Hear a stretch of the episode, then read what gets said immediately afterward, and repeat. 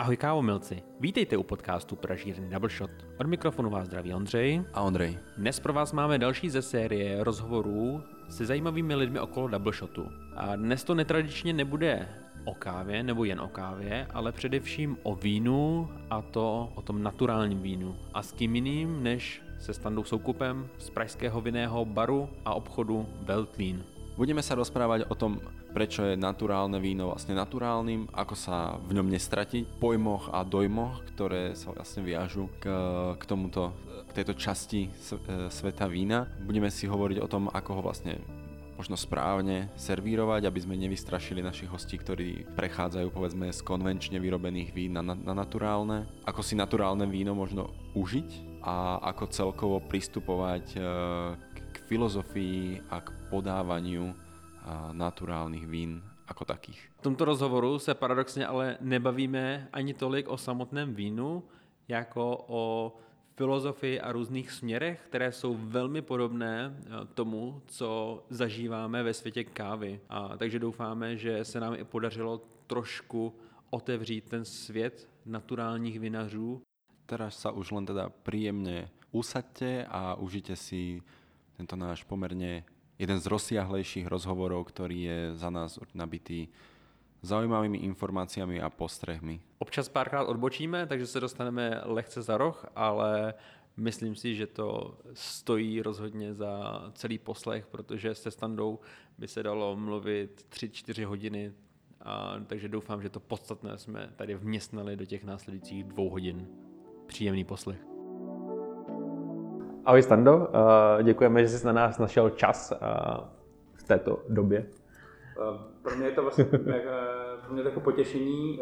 Jednak jsem pár jako podcastů slyšel, teď teda poslední dobu moc ne, ale hezky mi to zapadlo, tak jsem se na to docela těšil. I když musím říct, že jsem trošku nervózní. Fakt? Hmm. Jo?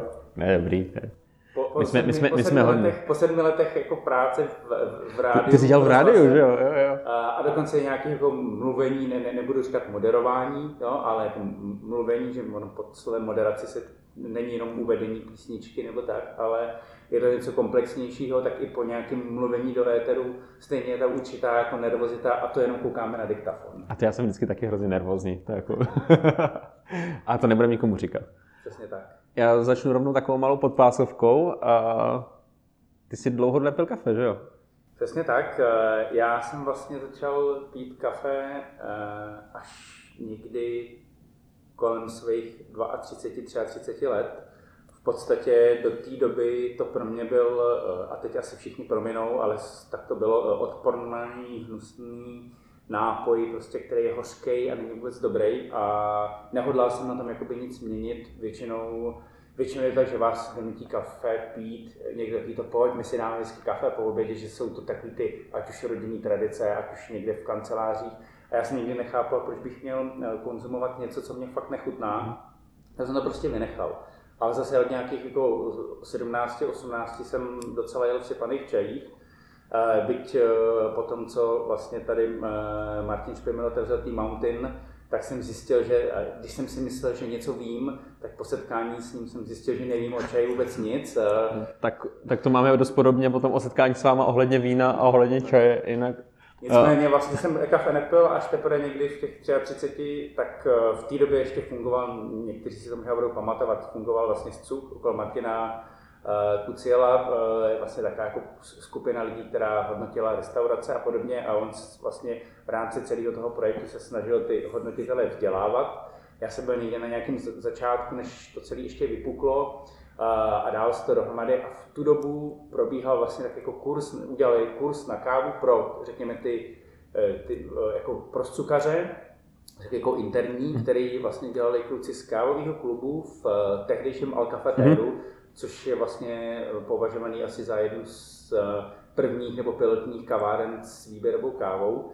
A dostal jsem se k tomu jenom tak, že eh, já jsem jako nebyl moc v tom tvrdém jádru, spíš tak jako eh, lehce a objevilo se prostě v pátek večer na Twitteru, uvolnilo se jedno nebo dvě místa na, na zítřejší jako workshop s kafem, tak jsem řekl, hm, kafe nepiju, je hnusný, Uh, tak se půjdu, tak se půjdu jakoby přesvědčit. No a podstatě to dělal vlastně Zdeněk s Adamem A já jsem jako, pro mě to bylo asi jedna z jako nejzajímavějších jako zkušeností z té doby, že najednou jsem zjistil, aha, už vím, proč mi to kafe nechutná. Aha, většinou jsem pil uh, žluklý kafe, nebo mm-hmm. někdy se mi někdo snažil vnutit žluklý kafe.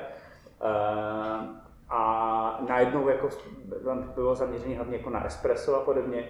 A najednou jsem jakoby zjistil, že na tom něco je a že ty chutě jsou jako zajímavé. No a v té době bylo možnost chodit uh, prakticky do dvou kaváren, El Cafetero a v Karlíně, což pro mě bylo tehdy jako vlastně někde strašně jako daleko v cizině. Já, já jsem se skoro bál, nikdy jsem v Karlíně nebyl tou dobou. Tak tady byl vlastně můj šálek kávy uh, a párkrát vlastně jsem sem zašel a zjistil jsem, že jako káva je zajímavá, dá se pít a protože v té době jsem se hodně jako už jako věnoval vínu a zajímal o něj, tak se mi ty světy docela jako spojovaly v určitém přístupu. No od té doby piju kafe a dneska už ho piju denně.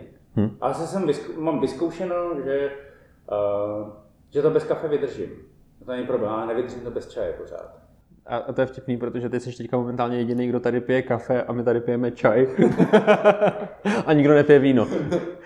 A vlastně ještě mi přijde eh, hrozně vtipný, jak eh, celý ten náš jako malý svět toho gastra je tak jako propojený že vlastně Karel teďka pracuje pro Veltlín. Přesně tak. Karel Gregor, který vlastně založil eh, Al Cafetero a, a, eh, a u kterého se to vlastně eh, celý ten, tenkrát ten kurz konal. A do dneška jsem si všiml, že někteří lidi, řekněme, z nějaký první nebo druhý vlny jako baristů k němu chovají neskonalý respekt.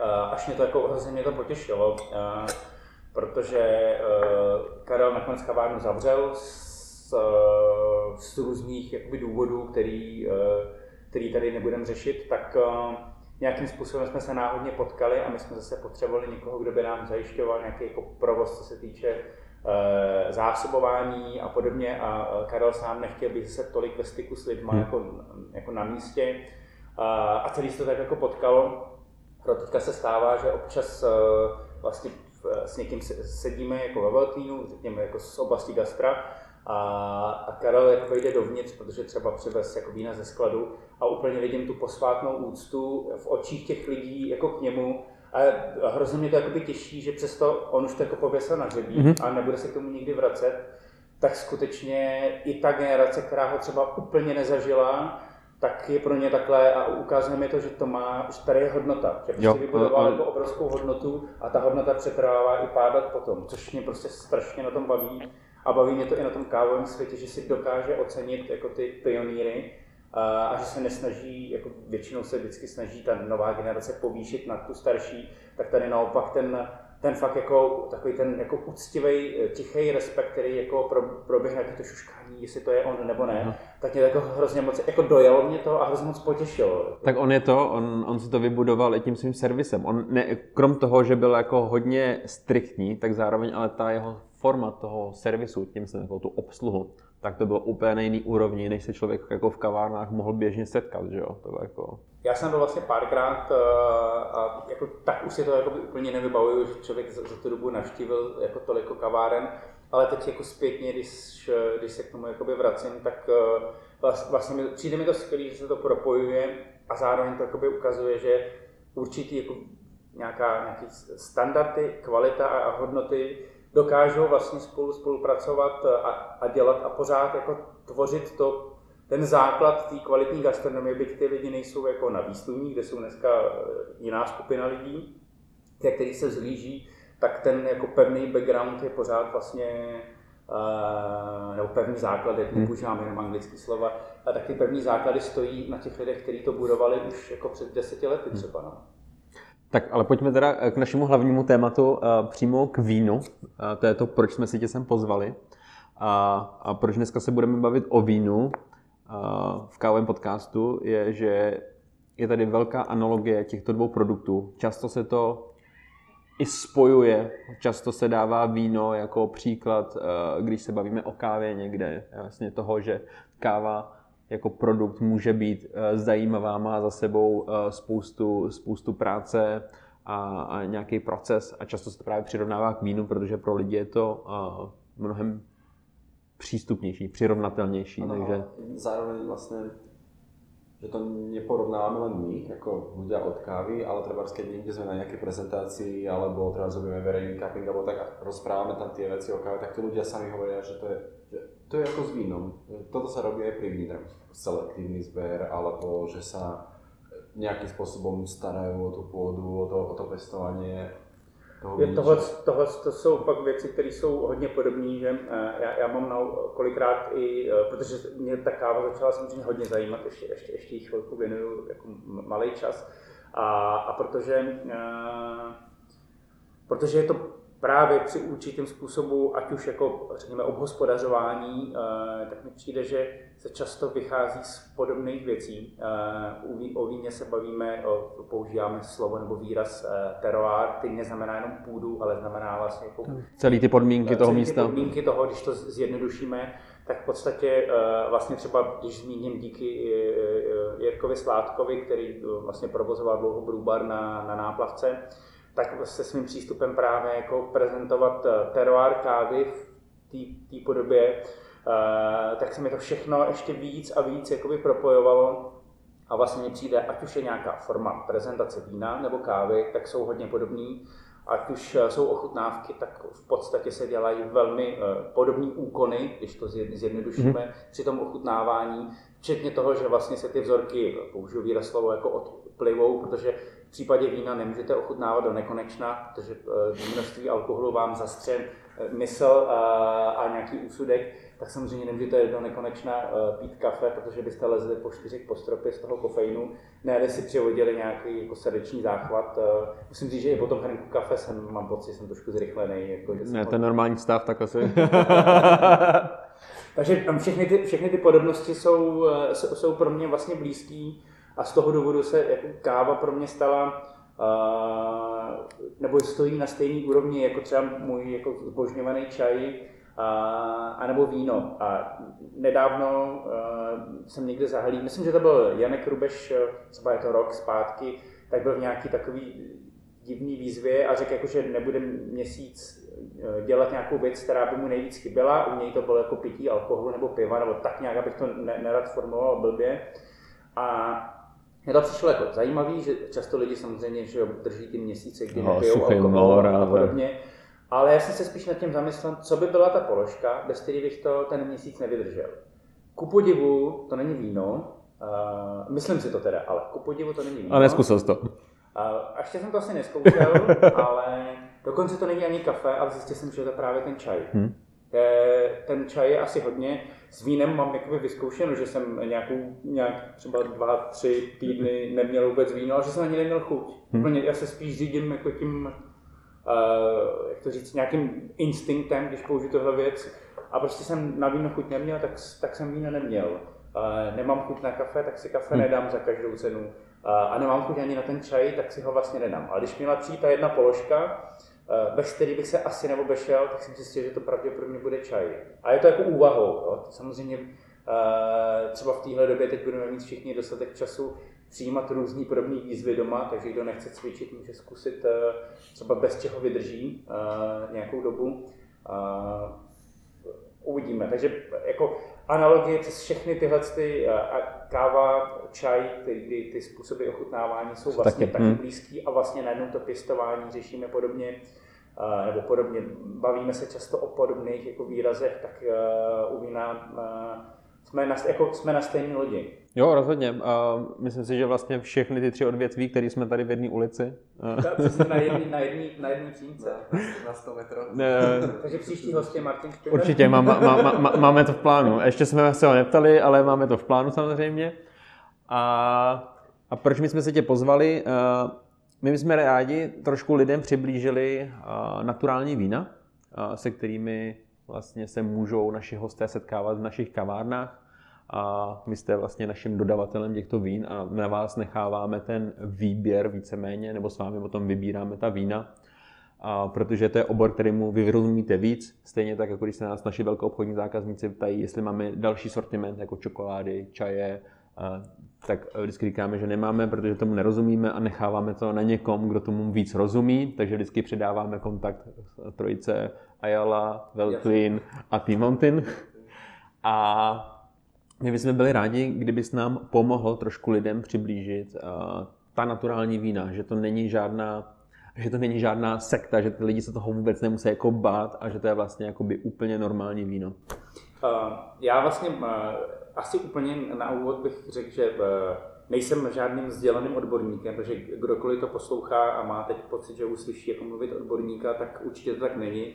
Všechny věci, které o víně řeknu, vycházejí z nějaké mojí, nevím, 12 letý zkušenosti, kdy se vínu věnuju intenzivně bez, eh, bez toho, aniž bych získal nějaké, řekněme, oficiální vzdělání nebo certifikáty, takže všechno, co ode mě teď uslyšíte, je čistě to, co si o tom myslím já, je to nějaký můj pohled na věc a názor, eh, čímž jako bych chtěl jenom říct, nemluvím tady za všechny, budu mluvit aby třeba za sebe, což asi je důvod, proč jsem hostem, a, ale nerad bych to, aby se někdo vyložil, jak cokoliv řeknu, že to takhle má být. Uh, takhle jako je to třeba v mý bublině, který jakoby žiju a myslím, že tak má, že to tak by si k tomu každý měl přistupovat, aby jsme se zbavili takových těch, možná jak si řekl správně, těch sektářských hmm, praktik. Hmm. Uh, pro mě jako vlastně pití jakýhokoliv nápoje, ať už, ať už je to zase ta káva, čaj, a nebo, nebo víno, je vlastně jako svobodná záležitost, nikdo to přece nikomu nenutí mm-hmm. a nikdo nikomu nenutí, co přesně má pít.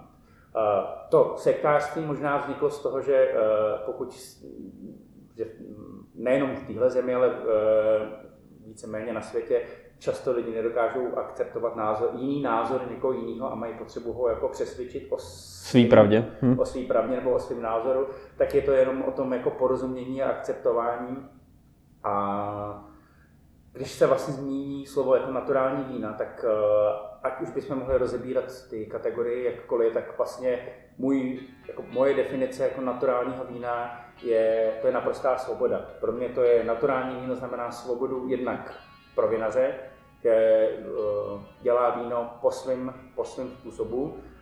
Samozřejmě do téhle kategorie asi patří to, že u naturálních vín platí, nebo můžeme říct naturálních, přírodních, autentických, teď se používá třeba i výraz řemeslný, rukodělný, v podstatě pro mě je to pořád jedna kategorie, která má trošku možná každá nějaký odlišný pravidla, ale ten celek je jednotný a stojí na tom, že eh, vytáhnout vlastně z té přírody, respektive z toho keře, eh, maximum bez toho, aniž bychom to eh, nějakým způsobem zásadně ovlivňovali. Do ovlivnění samozřejmě přichází úplně všechno, jako to, že se projedete ve vinici na traktoru, aniž mhm. byste cokoliv dělali, v podstatě to ovlivnění ale nebudeme se chytat jako doslova za slovo. A v podstatě jde o to, jak říkám, vlastně jeden z našich jako rakouských vinařů a vinař, ke kterému chovám asi největší úctu, Franz Wenninger, něco jako naturální pěstování vína neexistuje. Pořád je to kultura a, a my vlastně jakoby skulturňujeme ten vinohrad, který nám vlastně vydá jakoby hrozny v nějaký jako optimální nebo požadované kvalitě. Takže podstatou jako přírodních nebo naturálních vín je jako nezasahovat do toho procesu, nebo zasahovat do toho procesu co nejméně. Uh, to znamená, tam jsou víceméně vyloučeny jakýkoliv chemické postřiky a snaha postavit vinohrad uh, žijící vlastní biodiverzitou, kdy mhm. se dokáže o sebe postarat co nejvíc sám. Využívají se spíš jako, když postřiky, tak jako na přírodní bázi výluhy z bylin, z kopřiv. Vlastně jako uh, řekněme, preparáty nebo přípravky, které jsou volně dostupné v přírodě, že si je nemusíte kupovat, mm. ale v podstatě se seberete odpoledne, dojdete si na kopřivy. A zároveň se používají jako několik prostě klidně staletí na různé jako ošetření, ať už jako lidského těla třeba, tak, tak se můžou používat i stejným způsobem. A samozřejmě potom je tam ta druhá fáze, to je to zpracování těch hroznů a použiju ten výraz výroba eh, samostatného vína, kde zase pro mě tam jakoby svoboda toho, že ten vinař eh, víceméně mm, většinu věcí nechá plynout spontánně a nechá to víno vytvořit. Pomáhá mu nějakým způsobem mechanicky přetočení z nádob a tak dál, ale zase opět je to o tom, že má tu svobodu nedělat nic. Eh, jeden z mých dalších oblíbených vinařů z z Maďarska Horst Hummel uh, říká, že i jeho vinařství, jeho vinaření takový moto je art of doing nothing, umění dělat nic. Uh, a to je vlastně, je to jako, jako úsměšný, je to, uh, je, to, je, je to fakt vtipný a zároveň je to jako pravda. A jako ta podstata teda naturálního vína pro mě znamená svobodu pro toho vinaře, vytvořit vlastně víno možná ke svýmu obrazu, ale svýmu obrazu celého toho prostředí. A možná bych do toho použil ještě jedno slovo, který mě teď jako hodně rezonuje a, a, a to, se kterým se teď velmi často operuje a myslím si, že ne úplně správně. Říkám to jen za sebe, ještě jednou upozorňuji. A to, to slovo, ten výraz je lokální. Mm-hmm.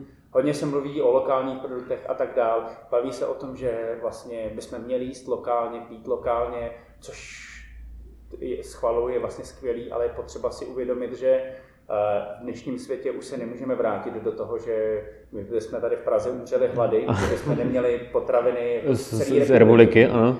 Ale lokálnost pro mě znamená uh, úcta k té lokalitě, mm-hmm. k tomu původu a vlastně, že to konkrétní víno nebude vymodelovaný k ideální potřebě zákazníka, ale jako odraz té lokality. To, odkud to víno eh, pochází, to filozofie toho vinaře třeba, nebo přesně ten přístup. Tak, jako. Všechny tyhle mm-hmm. věci, což podle mě je obdobně i s kávou, že už tak to vnímáme, že uh, já mám prostě nejradši jako africký kávy, mm-hmm. uh, obzvlášť Etiopii a Keniu pro nějaký jejich jakoby charakter. Mm-hmm.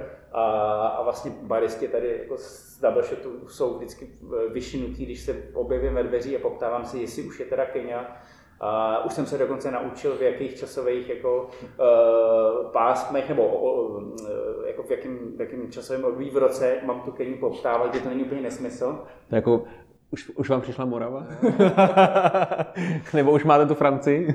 tak, Takže jako ta výraz naturální víno je pro mě prostě jako svoboda toho, jak ten vinař s tím jako bude v rámci, řekněme, nějakých jako Eh, pravidel pro to nezasahování do toho a, a pro tu jako minimalizaci toho přístupu, eh, jak, do něj, eh, jak ho bude vlastně tvořit, jak do něj nebude zasahovat. Naturální víno možná lidi často jako může vyděsit tím, že byli do teďka zvyklí, že víno má být průzračně čistý. Teď se tady zrovna koukám na skleničku vody, která je vlastně úplně čistá, průhledná. A pro mě je někdy trošku úsměvný, jak jak se vlastně do dneška jako patří to k pravidlům, samozřejmě, nějak to neschazuju, eh, porovnává kvalita vína podle toho, že se podíváte proti světlu a hledáte vlastně ty odlesky, eh, nebo ty, eh, tu jiskru ve víně. Tady já k tomu mám takovou svoji definici, opět zdůrazňuji, je to moje definice, a nikomu ji nepředkládám, ale myslím si, že jiskra ve víně vlastně znamená a znamenala něco úplně jiného. A není to hledání odlesků, ale eh, ten termín je určitě starší, než se začal používat v tím porovnáváním. A jiskra pro mě znamená náboj. Jaký náboj, to, že vás to víno nějakým způsobem eh, proběhne vámi, prostě ja. Eh, nakopne vás, nebo jakýmkoliv způsobem ve vás vyvolá nějakou, nějakou emoci. A to mě právě asi na víně baví víc, nebo nejvíc. Že... Takový jako charakter, nebo prostě jako Cokoliv, něco zajíma, zajímavost prostě. Je tam ta, ta jiskra je pro mě vlastně náboj spíš do tý, v té formě nějaké jako svěžesti, takového toho, ty, co to je. Pro mě to možná u piva třeba jako by se řeklo, jako, že to piva má jako dobrý říz. Jo. Taková jako, jako, tak samozřejmě znamená to zase trošičku něco jiného, ale uh, ta jiskra není o té barvě, o tom, jak to víno vypadá, ale o tom, jaký je jakoby celkově, jaký ten charakter Přesně toho. Tak. Ale to je jako moje definice. Jo? Pokud samozřejmě půjdete po, po nějakým klasickým vzdělání, tak to tak právě momentálně jako mluvím nesmysly, ale já si myslím, že na každého, na každého, na každém člověku, uh, aby si to doložil. Proč vlastně u těch naturálních vín se často uh, objevují ve formě uh, vlastně toho, že nejsou filtrovaná nebo používá se výraz jako zákal. Já vlastně nemám ten zákal rád, protože zákal často znamená už něco jako negativního, ale tady se bavíme o tom, že to víno přirozeně, eh, když vám vůbec mošt dokvasí, tak to pořád vypadá jako, jako mošt. Hmm. Jo, není z toho hned čistě bílý víno, a vlastně teprve nějakým zráním a ležením se dokáže často vyčistit samo, jakým, jako sedimentací a tak dál. A Určitě to můžeme přirovnat k French pressu versus eh, jakoby filtrovanou kávu jako takovou. Tak víte, že ve French pressu budete mít na dně prostě trošku takovou jako usazeninu. A vlastně to není nějak na škodu, protože víte, že když jste tam nasypali kafe a jenom jste to protlačili dolů, tak vám tam zůstalo nic jiného než to kafe. To je kafe. a u toho vína je to vlastně podobně. Takže ta, eh, ta, ta filtrace, ta, ta filtrace, to, to vyčištění je vlastně spíš odebrání nějaký složky z toho vína, která, která vlastně mu může chybět. Bavíme se samozřejmě o tom, jako nechci zacházet do detailů, ale v podstatě ta přirozenost je, že když tam nějaký sediment je, tak není vlastně na závadu, naopak je součástí toho vína úplně od začátku. A v téhle formě mně právě přijde zbytečný posuzovat naturální vína optikou, optikou těch, těch řekněme klasických když to, to vlastně není, je, vlastně, je to i zbytečný. A kde vzniklo vlastně ta, ta potřeba toho to jako čistit to víno? Jako, aby... Ono vlastně, ty jsi řekl skvělý, skvělý výraz, řekl si jako čistit víno, vlastně to vzniklo i tím, že eh, když se bavíme o těch jako přirozených procesech, tak asi, to, asi zase spíš řeknu jako svůj vlastní pohled na věc, ale v podstatě ty jako vína se vyrábí 8 tisíc let, jo? Jako v nějakých formách. Nikdo z nás by dneska mu nechutnalo to víno, který bylo vyrobené před tisícem let. V té době to pořád víc bylo vyrobený alkohol, protože voda se nedala jako běžně třeba pít, takže se pilo víc jako uh, nápoje s alkoholem kvůli nějakým jako bezpečnosti. A, a samozřejmě víme, proč se lidstvo začalo tvořit alkoholické nápoje, protože jim to trošku mění jako při konzumaci nějaký jako pohled na svět dočasně. Eh, nemusí to být úplně optimistický, ale eh, myslím si, že ten výraz čištění přišlo s nějakým jako průmyslovějším rozvojem a do celého procesu jako eh, vína a všechno by vypadalo jinak, kdyby nepřišly obě dvě světové války, které vlastně dost zdevastovaly celý, celý ten jako i přirozený způsob, byť už v té době podlíhal nějakému jako většímu zpracování, ale nebyl jako velký vinařství to všechno, eh, to všechno jako velký závody nebo velké firmy, velké vinařství přišly hlavně jako až po druhé světové válce, eh, po, řekněme, tomu, co se začala obnovovat populace a začala být víc lidí, přišla i takovým způsobem přišla nějaká industrializace zemědělství. Mm-hmm. Začalo se, bylo potřeba víc jídla, eh, byla vlastně, přišla taková ta, začínalo se budovat období jako konzumu. My to přirovnáváme někdy k miléniu, ale v podstatě 50. léta začal jako trošku větší boom a, a zatím bylo potřeba daleko víc pěstovat. A z, začala zvyšovat jakoby eh, poptávka po dalších a dalších a vlastně lidi se začali víc jako užívat a, a byl i tlak vlastně na větší konzumaci eh, podle mě jakýchkoliv jako nápojů. Mm-hmm. A s tím samozřejmě přišlo, přišlo to, že eh, z té menší výroby to muselo přerůst do větší výroby a nastal tam podle mě požadavek na zrychlení celého procesu. Takže ono jako, aby víno prošlo filtrací, není jako úplně, neznamená nic špatně, ale v podstatě zabráníte, uh, zabráníte nějakým uh, procesům, které by se mohly stát a negativně ovlivnit ten produkt uh, v lahvi, protože to nedostalo dostatek času. Takže filtrace není špatně, ale spíš jde o to, že se tím urychlí, může urychlit třeba ten proces z toho, než když to víno necháte dva roky zhrát v sudu, tak se ty dva roky v něm proběhne víc jako procesů, Procesu. než když ho chcete dát do lahve třeba za půl nebo tři čtvrtě roku. Taky zatím, není zatím nějaká potřeba uh, nějaký unifikace trošičku, že aby, nebo respektive unifikace a standardizace, aby vlastně uh, každá ta lahev vlastně byla úplně stejná, kdežto vlastně u, řekněme, malých vinařů uh, ta rozdílnost není zas tak jako na, na závadu, nebo víš, víš kam mířím, jo, jo, jako, jo, že, že, že tam, tam, tam třeba rozdílnost v rámci jedn, jedn, jednoho ročníku stejné odrůdy, prostě stejného vína, a Sam, jak to akceptovatelnější, než jako pro někoho velkého. Platí, platí to tady tak, že a to si musíme říct jakoby na rovinu, že uh, kafe nikdo nevyrábí, uh, protože jenom z důvodu nějaké jako lásky k životu a tak dál, ale je to samozřejmě jako obchod, je to biznis a to samé je i víno. A i když možná všichni tak trošku, co tady teď sedíme, tajně sníme o tom, jak by to bylo skvělé, kdyby jsme to nemuseli řešit jako obchod, jenom si to užívali, tak v podstatě je to pořád jakoby obchod, který dává samozřejmě i práci spoustě lidí a i na to navázaných a je to vlastně součástí jako ekonomického procesu.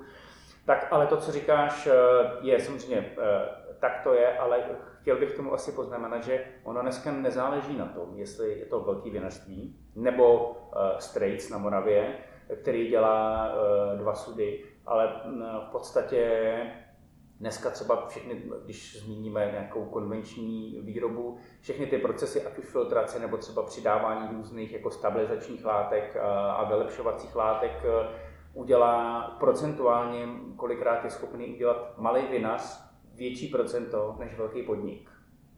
Procentuálně. Že dokáže to víno ovlivnit různýma pomocníkama intenzivněji než třeba velký podnik. Takže se jako často stává, že lidi řeknou, to je velký vinařství, to je špatně, mm-hmm. ty malí vinaři jsou jako lepší. lepší. Chtěl jsem říct, že to není o velikosti, ale je to spíš o tom, jakým způsobem se to vlastně, kdo jak to využije. Takže ona ta, ta unifikace, kterou si zmínil, vede ruku v ruce s tím, že běžný konzument, a to si můžeme říct i o kávě, si zvykl na nápoj, který nějakým způsobem má chutnat a má nastavenou nějakou standardní linii. Když začne vybočovat, tak pro eh, spoustu jako běžných konzumentů nastane to, že eh, je to jako vybočení z jejich komfortní zóny a pokud ten člověk není trošku otevřený nebo nehledá nový chutě, tak samozřejmě to je schopný to hrozně rychle jako sesunout ze stolu, že takhle teda ne a tohle jakoby nechci. Takže ta unifikace spíš vede k tomu vyrobit samozřejmě co nejuniverzálnější víno, který se bude líbit co nejvíce lidem, uh, aby ten trh vlastně dobře fungoval. To mě jako vlastně trošku jako děsí, já sám tomu říkám, že to je taková jako McDonaldizace vína. Mm-hmm.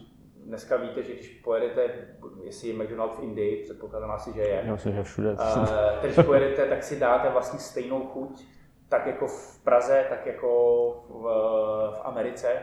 A to mě třeba jakoby děsí na tom, že se to právě unifikuje, že se trošičku jako vytrácí ta,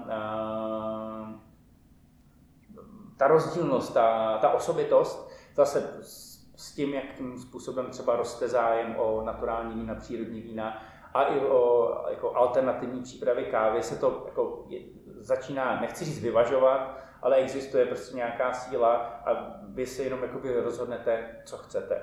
Za mě je tady tím, že za mě je spíš takový ten příběh, že svoje peníze, které jste si někdy vydělali v práci, kterou buď máte rádi, nemáte rádi, ale chodíte do ní a díky ní si můžete, můžete bydlet, můžete koupit dům, auto a utrácet vlastně peníze pro, na to, za co chcete, tak mě třeba přijde škoda dávat ty peníze jakoby průmyslu a nějakým jako průměrně kvalitním výrobkům, na kterých není nic špatně, a nepodporovat tím tu osobitost. Ale je to vlastně jakoby v módě ve všem. Můžete jít a koupit si tričko e, pod velkou značkou, která ho prostě vyrábí, klidně řekněme ve velmi, velmi jako obstojné kvalitě za rozumné peníze, a, ale vlastně je to, je to průmyslová výroba, nebo jako zaklepete na dveře nějakým jako designérově, designérově návrháři, dáte za to tričko dvakrát víc, a, jenomže vaše peníze v tu chvíli vedou ke konkrétní osobě a vedou ke konkrétnímu příběhu a pomáháte tvořit nějakou jako diverzitu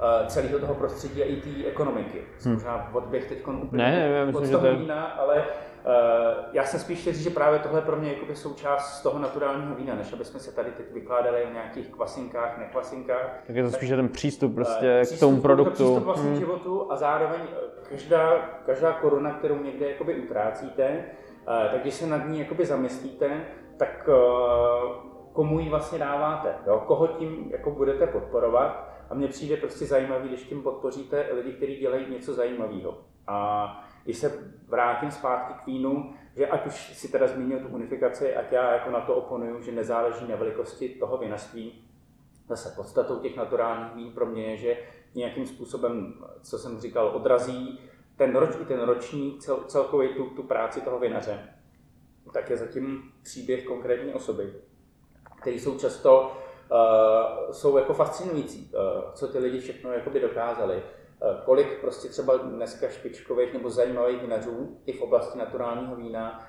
nepřiš, neprošli jako standardním vzděláním. Uh, sami víme, že v našem, v našem oboru dneska pracuje víc lidí, kteří mají řekněme, vysokoškolský diplomy a klidně jsou to ekonomové, psychologové a podobně a pracují vlastně v gastronomii a nepracují a pracují za menší peníze, než jejich titul by třeba dovoloval, ale začali to dělat pro značení pro tu věc.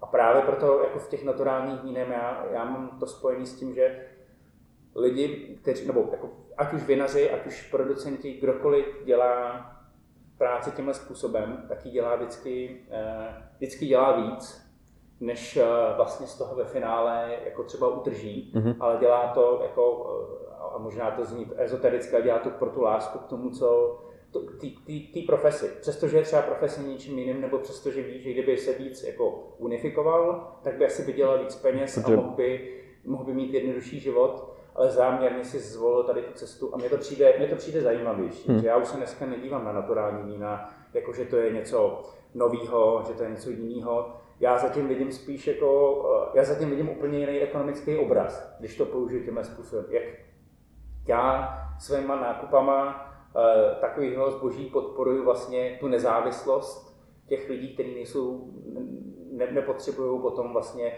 většinu, když odbočím, většinu přírodních vinařů, který znám, eh, nebo naturálních, tak vlastně ani jeden z nich eh, nebere žádný dotace. Hmm. Často spojovaný s tím, že přírodní víno nebo biovíno znamená dotace. Ty, co znám, ty, se kterými pracuju, prostě dotace neberou. Nemají dotaci na vinohrady, všechno si musí dělat sami. Hmm. A když už, eh, i když zmíníme, že na jaře prostě přišel, přišla nějaký jako trošku zhroucení celý s covidem nějaký jako gastronomické scény, tak vlastně uh, i při jednání třeba nebo při bavení se s těmhle vinařema musím, že jsme dostali zpětně jako obrovskou jako pozitivní zpětnou vazbu a že nás sami vinaři drželi uh, jako i psychicky nad vodou v tom, že nikdo z nás nevěděl, co, ale říkali, hele, vy jste pro nás vždycky jako zásadní kanál, a, a my vám prostě, my vás prostě podržíme, protože uh, tohle celý je jakoby propojený. A tady mi vlastně celý na tom došlo, že ano, jsem obchodník s vínem, klidně tak můžeme, já to nemám, nemám, nemám rád jako tady tu škatulku, ale je to realita, hmm. tak to prostě je.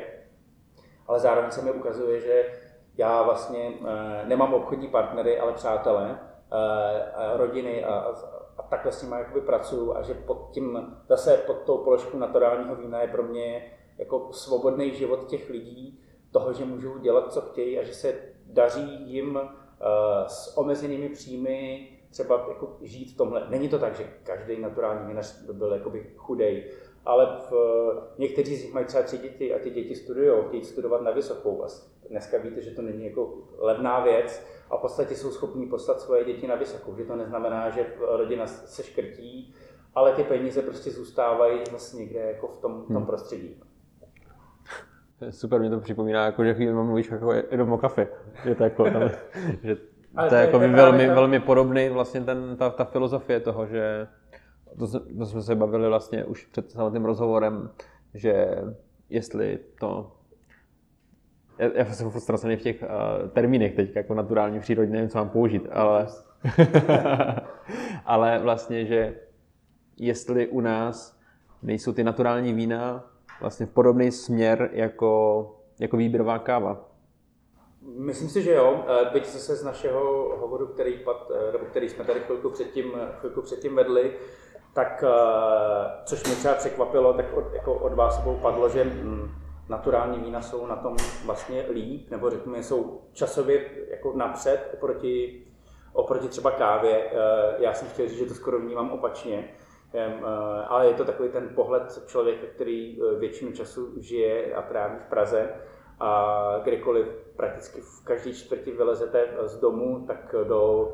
Mně už přijde, že do ukrohu jednoho kilometru si můžete dát výběrovou kávu. Vím, že to trošku... jeden kilometr, to možná jako pět Vím, minut. Vím, že to trošku prostě. přeháním, jsou čtvrtí, kde to tak jako není, jo? ale když vezmeme nějaký širší centrum, tak si můžete dát všude výběrovou kávu a, a to mě to neskutečně těší. Eh, ty kavárny se drží. Vlastně vys naše nedávná krátká, eh, krátká výměna eh, tweetů na to, kolik, kolik kaváren může být na letní. Může být ještě na letní Uh, vím přesně, jako na, na, co to mířilo, taky se vždycky divím, když na letní někdo otevírá další kavárnu.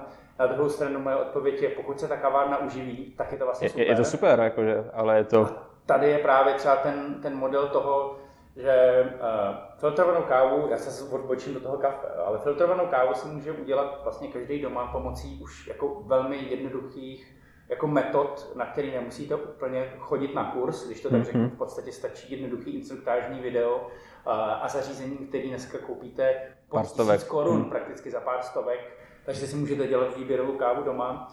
A kavárna právě slouží k tomu, uh, aby vám zase prezentovala konkrétní kávy a samozřejmě spíš eh, kávu dělanou na kávovaru, kdy i když dneska domů si můžete koupit asi dobrý mašiny, tak v podstatě se stejně, když chcete fakt dobrou, dobrou, tak se bavíme už o nějaké jako podstatně vyšší částce, za kterou je si schopný dneska člověk koupit jako ojetý auto, eh, který pro tu rodinu může mít eh, nějaký větší význam. A mně přijde, že vlastně filtrovaná káva patří domů, a káva jakoby z, z mašiny, když použiju tady ten výraz, espresso. z kávovaru, jako espresso, cappuccino, tak to je vlastně zásadní živobytí jako kaváren, kdy uh, veškerou píli, péči a, a, správnou, uh, a správnou přípravu tomu vlastně dají. A proto to může být na každém rohu, protože vy cestou do, do práce, na tramvaj, na autobus uh, si prostě zastavíte ráno u svého baristy, u někoho, koho znáte, už ví, jak, máte, jak to máte rádi a že vlastně si tam třeba dáváte trochu toho cukru, tak vám to tam dá, nikdo se o tom nahlas neříká a, a prostě vám to udělají tak, jak to máte rádi. Máte ten sociální kontakt eh, v podstatě na tom, eh, na té bázi, že jste někde štamgast. Já třeba mám hmm. tuhle věc strašně rád, když vlastně, vlastně někam chodím pravidelně a tam ví, co, co mám máš? rád mm-hmm. a že se to obchází tak ním jako obvykle, jasně jestli takhle jako objednáte bez složitých věcí, anebo řeknu, hele, máme nový tohle, protože ví, že se třeba... Tak ty si nekupuješ to kafe, ty si kupuješ vlastně ten zážitek de facto. Přesně ty si jako... A tohle je právě ta věc, která dává jako podporu těm a smysl těm hmm. kavárnám, dáte si k tomu nějaký koláč a tak. A je to tak, že si koupíte koláč, který oni upekli, a nekoupíte si koláč z nějaký fabriky. Já teď nechci brát práci jako pekařům ve velkých pekárnách a tak dál, ale já prostě věřím tady na tu lokálnost, že to nebude koláč, který se vyrobil v jedné pekárně v České republice a rozváží se do všech supermarketů, ale ta lokálnost je o tom, že se vyrobil v tom místě. Ale zároveň jako nechci do lokálnosti strkat to, že nemůžete pít víno z Rakouska. Jo, protože e, důležité, aby byla přiznaná lokal, lo, lokalita toho vzniku, mm-hmm. ale e, kdybychom tu lokálnost jako omezili jenom na, na nějaký okruh, tak se tady zase jako nikdo nic pořádně nedá. nedá. Mimochodem, pánové, nemohli bychom pít kafe ani čaj. Je to tak.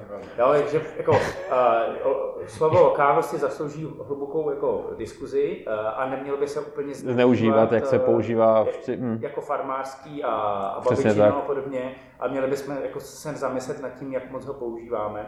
A zpátky teda vlastně i k tomu vínu, kdy jsme se bavili o tom propojení, svým způsobem eh, třeba jako prodej přírodních nebo naturálních vín, nebo jak si říká, že těch, těch jednotlivých jako škál je tolik, a ať už jsem zmínil autentický, určitě má každá nějaký trošku jiný pravidla.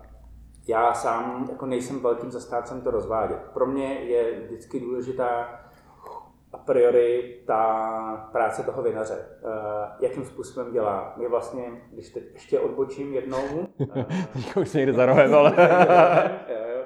uh, když odbočím ještě jednou, tak třeba při výběru nějakých nových vinařství a, a vůbec z, z, jako za přiřazování nebo zařazování jako nových vín, tak jsem samozřejmě hodně opatrný za, za nějakých jako Veltlín existuje nějakých 12 let, první dva roky jako e-shop, a 10 let skutečně jako vinej bar, kdy první dva roky na Žižkově eh, v takové malé podobě a 8 let, 8,5 roku už prakticky tady v Karlíně, tak za tu dobu jsme získali jako důvěru uh, velkého množství lidí uh, a nejenom jako na domácí scéně, ale vlastně i zahraniční. A celý je to daný tím, že jsme se celou dobu snažíme velmi opatrně pracovat s vinaři a že to neznamená tak, že přiběhne nějaký vinař a začne křičet, já jsem naturální vinař, něm musíte prodávat, ale opravdu se snažíme ověřovat. Ověřovat se práci těch lidí, to znamená, že je navštěvujeme. Vídáme se a právě tak vznikají ty dlouhodobí přátelský vztahy, kdy vlastně je vám s těma lidma dobře a najednou se na celou tu věc díváte úplně jinak a pak můžete mít víno, který vám sice třeba úplně nechutná, nebo použiju výraz nebaví vás, ale nemůžete ho odsuzovat, protože za ním vidíte tu práci a prostě není jenom jako, není to vaše oblíbený. Hmm. Když udělám další smyčku, tak já sám nemusím moc jako jeho americký kafe. Nebaví mě jako Brazílie a Guatemaly, jsou na mě třeba jakoby sladký, ale neznamená to, že by na nich bylo něco špatně. Hmm. Uh, v podstatě teď, teď jsem měl Rwandu, tuším, že jo, tady, takže to... To, to, to já, mám, to, já mám to isté treba s kávami z Keni. Pre mňa Kenia, aj keď akože je to, tú kávu spracujú, vypestujú, spracujú kvalitne, pre mňa je Kenia najnudnejší origin zo všetkých káv, pretože tie kafe proste chutia všetky rovnako. A to já mám ze Skejnu, takže abych jí přibyl na, na jak je takový ten pomyslný žebříček číslo jedna, tak abych jí přibyl ještě tak o 10 cm výš. ale, my keď někdo máme úžasné keňské kafe, tak je, oh, zase limetky, zase rybis. A prostě je to, je to úplně... Ale to je, vlastně, to je vlastně úplně stejný, takhle vlastně podobně funguje jakoby i ta diskuze u toho vína, hmm. přesže eh, je to, jakým způsobem se mm, na to občas díváme a že když už, eh, eh, když už se třeba bavíte se zákazníkama, tak, kteří třeba i něco už jako vypili, tak často si zeškatulkovali odrůdy pod, eh, pod něčím. Tahle mm-hmm. odrůda je taková. Já, já jsem stejný, nejsem, nejsem o nic lepší, Uh, takže když někteří vlastně naši říkají, tak já mám teď prostě, mám úplně skvělý, jako skvělý se mi podařil kabinet Moravia. Já jenom mám oči sloup, kroutím, pronáším dlouho, dlouhosáhlý projevy o tom, jak by měl tuhle odrůdu vyklučit, uh, místo toho vysadit třeba frankovku, která je jako lepší. Ale v podstatě je právě to, že je vždycky potřeba dát prostor tomu vínu. A já na tohle mám nejradši slepý degustace. Eh, ne proto, aby jsme eh, machrovali a porovnávali se, kdo pozná víc vín a tak, ale pro mě princip jako slepý degustace je, že nemáte předsudky. Když nevíte, co bude a samozřejmě nejlepší je to jako z tmavých skleniček, protože v tu chvíli nemůžete ani říct červený hnusný, to já nepiju, ale vlastně pořádně nevíte, co tam máte a musíte se postavit k té chuti. Yep na to zbožňuju takovým způsobem, třeba zbožňuju vlastně ochutnávat vína, uh, protože, uh, protože nevíte nic a musíte si jako pomaličku budovat názor. Na druhou stranu, já jsem to tady zmiňoval, uh, já třeba při výběru těch nových vín od nových vinařů zase nemám rád to říct, pošlete mi láhve, já se rozhodnu. Já potřebuji samozřejmě potom k tomu kontext. Když je to na té fázi, že um, na, na té fázi, že potřebuji jako třeba vybrat nebo zařadit nového vinaře, tak uh, i když mi pošle šest lahví, já je můžu otevřít, my většinou to děláme tak, že si vlastně celý velký jakoby sedneme, otevřeme lahve a ochutnáváme to a bavíme se o tom. A zjistil jsem jako za ty roky, že ideální forma je, když uh, nejdřív uh, jeden z nás to vinařství navštíví a získá kompletní přehled o tom, jak to tam chodí. Pro nás to znamená procházet se po vinohradech. Eh, často jsou ze mě někteří vinaři jako eh, na větvi, protože strávíme eh, tři hodiny procházením a hrabáním se v zemi, ale tam, tam se děje podstata vína. Na tom vinohradu skutečně poznáte, jak ten vinař to myslí. Tam je jakoby vidět to, jakým způsobem pracuje a v čem se to odrazí a jestli ho vlastně ten vinohrad baví. Hmm jestli ho ten vinohrad baví, tak tam nejste tři hodiny, ale čtyři. Najednou máte uh, motiku nebo lopatu a rejete se a teď se hrabete, koukáte na ty žížaly a brouky a dozvídáte se tam takových informací, že vlastně si pak řeknete, a já už nepotřebuji to víno chutnat. Já už jako mám kompletní obědu hm. v to, jak to tady chodí. Jak i ti sami vinaři se sami neustále někam posunují a vzdělávají i v téhle fázi, kdy zjistí, že věc, kterou dělali, byť sebepřírodnějším způsobem, není vlastně dobrá třeba pro tu půdu a že je lepší nedělat takhle, protože se vlastně něco dělá nebo dělalo špatně a ovlivňuje to. A ovlivňuje to potom jakoby to víno jako takový. Což tady vidíte až ve fázi třeba několika let. Hmm. Jo, že to není taky to, že řeknu zjednodušeně zrejete záhonek a máte větší mrkev. Jo, ale podstatě tady nějakou věc uděláte, ono to ovlivní ten ročník, ale vy to uvidíte v průběhu dvou, tří let, jak se potom finálně to víno chová i v té lahvi. Mm-hmm. Takže uh, při tom posuzování já vlastně potřebujeme vždycky vidět nějaký ten kontext, takže většinou to probíhá tak, že, uh, že uděláme tady tu návštěvu, uh, získáme si co nejvíc informací, dovezeme si vína a pak je ještě společně chutnáme a bavíme se o nich. Protože vznikají takové situace, že samozřejmě první víno nalé, jež to je hrozný, a to je nudný a takhle, by to, takhle to nemá být, protože ví, víme, že to je třeba veltínský zelený, no tak to je úplně špatně. A pak právě přijde ten z nás, kdo tam byl, tak přijde s tou informací, jo, že tohle chutná jinak, protože tenhle rok to bylo takhle a takhle, mm a museli použít, nebo použili třeba tenhle sud, nebo naopak bylo větší teplo a najednou dostanete ten kontext a řeknete, aha, ale při těchto informacích se na to najednou dívám jinak. jinak. A pak je samozřejmě na nás, jakým způsobem to budeme jako eh, prezentovat lidem. Protože eh, samozřejmě, že každá odrůda má nějakou charakteristiku. Platí to i u té kávy. Když ji přepražíte, tak tu charakteristiku vlastně ztratí. Když použiju příliš silný sud, nebo řekněme nový sud, nebo hodně vypálený, tak může odrůda ztratit jako svůj charakter. A určitě to můžu ovlivnit přírodní cestou, že jo, aniž bych do toho něco přidal. Ale zároveň je potřeba vědět jako ten, ten kontext toho, co se stalo a, a proč to vlastně chutná jinak. Takže specifikace nebo charakteristika, chuťová charakteristika odrůd je super, ale já zároveň mě baví to, když když to jakoby vybočí. Hmm. Teď, teď dám třeba takový konkrétnější případ eh, a nebudu jmenovat eh, eh, jeden vlastně jeden z vinařů udělal v roce 2018, byl to teplejší rok, udělal Pinot Noir. Ten je obecně, řekněme, na vinné scéně vnímaný jako lehký, elegantní, ovocný víno. Je hodně považovaný za takový jako, trošku jako krále těch červených vín. A hlavně... Ten ostatní dnes od Čechka čtvrtý. Ano, ano, ano, ano. A, a ku podivu se mu tady daří velmi dobře vlastně.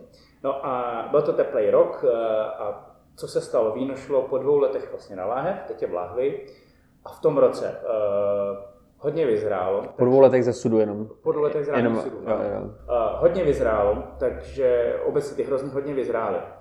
Takže je tam vysoký alkohol, eh, což u Pinotu není, eh, hmm. není, jak to mám říct, nebývá moc jako přijímáno eh, pozitivně. pozitivně. Ne, ne, ne, není to obvyklý, takže... Ano, ano. Chuťově je obecně chutnější, má vyšší třísla, tříslo jsou vlastně taková ta svíravost hmm. do chuti spíš charakteristická pro ty jako jižní plný vína. A celkově vlastně je jakoby disharmonický, protože víte, že to je Pinot Noir. A takže takhle jsme to víno teď chutnali, vlastně jsme z toho byli jako zklamaný, protože víte, co máte čekat. A uvědomil jsem si jednu věc, že to víno v tuhle chvíli je samo o sobě skvělý, pokud, pokud vlastně nepůjdete po tom názvosloví. Pokud jste člověk, který má rád jako výraznější, těžší červený, tak si můžete dát tady to. Jenomže když to samozřejmě budete prodávat pod značkou Pinot Noir, což je Pinot Noir, tak lidi, kteří se zabývají jako do hloubky, včetně mě, řeknou, jako na Pinot to není prostě povedený víno. On není nic špatně, není nic hmm. zkaženého, jenom jakoby nezapadá do toho profilu. Do té škatulky prostě, tohle je Pinot Noir prostě. Ne, ne, ne, keď prídu hostia, či tým ľuďom vlastne ponúkate to víno tak, ako sa bavíme, že tohle je Pinot Noir, alebo, sa im, alebo im ponúkate tým, že vlastne vám oni povedia nejaké ako chuťové preferencie, pretože my treba kávu hmm. častokrát vlastne ponúkame nie na základe toho proste pôvodu, že nepoviem, že to je Kenia, Etiópia, pretože tým ľuďom to častokrát vôbec nič nepovie. Ale skôr sa ako ich pýtame, že či chcú kávu, ktorá má ako vyššiu aciditu, alebo chcú niečo ľahšie, alebo chcú niečo plnšie, niečo sladšie. A vlastne potom, až keď si vysvetlíme tú ten charakter té kávy, který by chceli být, tak jim povíme, že tak OK, vám pasuje Guatemala. Tak v podstatě přesně tímhle způsobem pracujeme ve Veltlínu uh, téměř od začátku.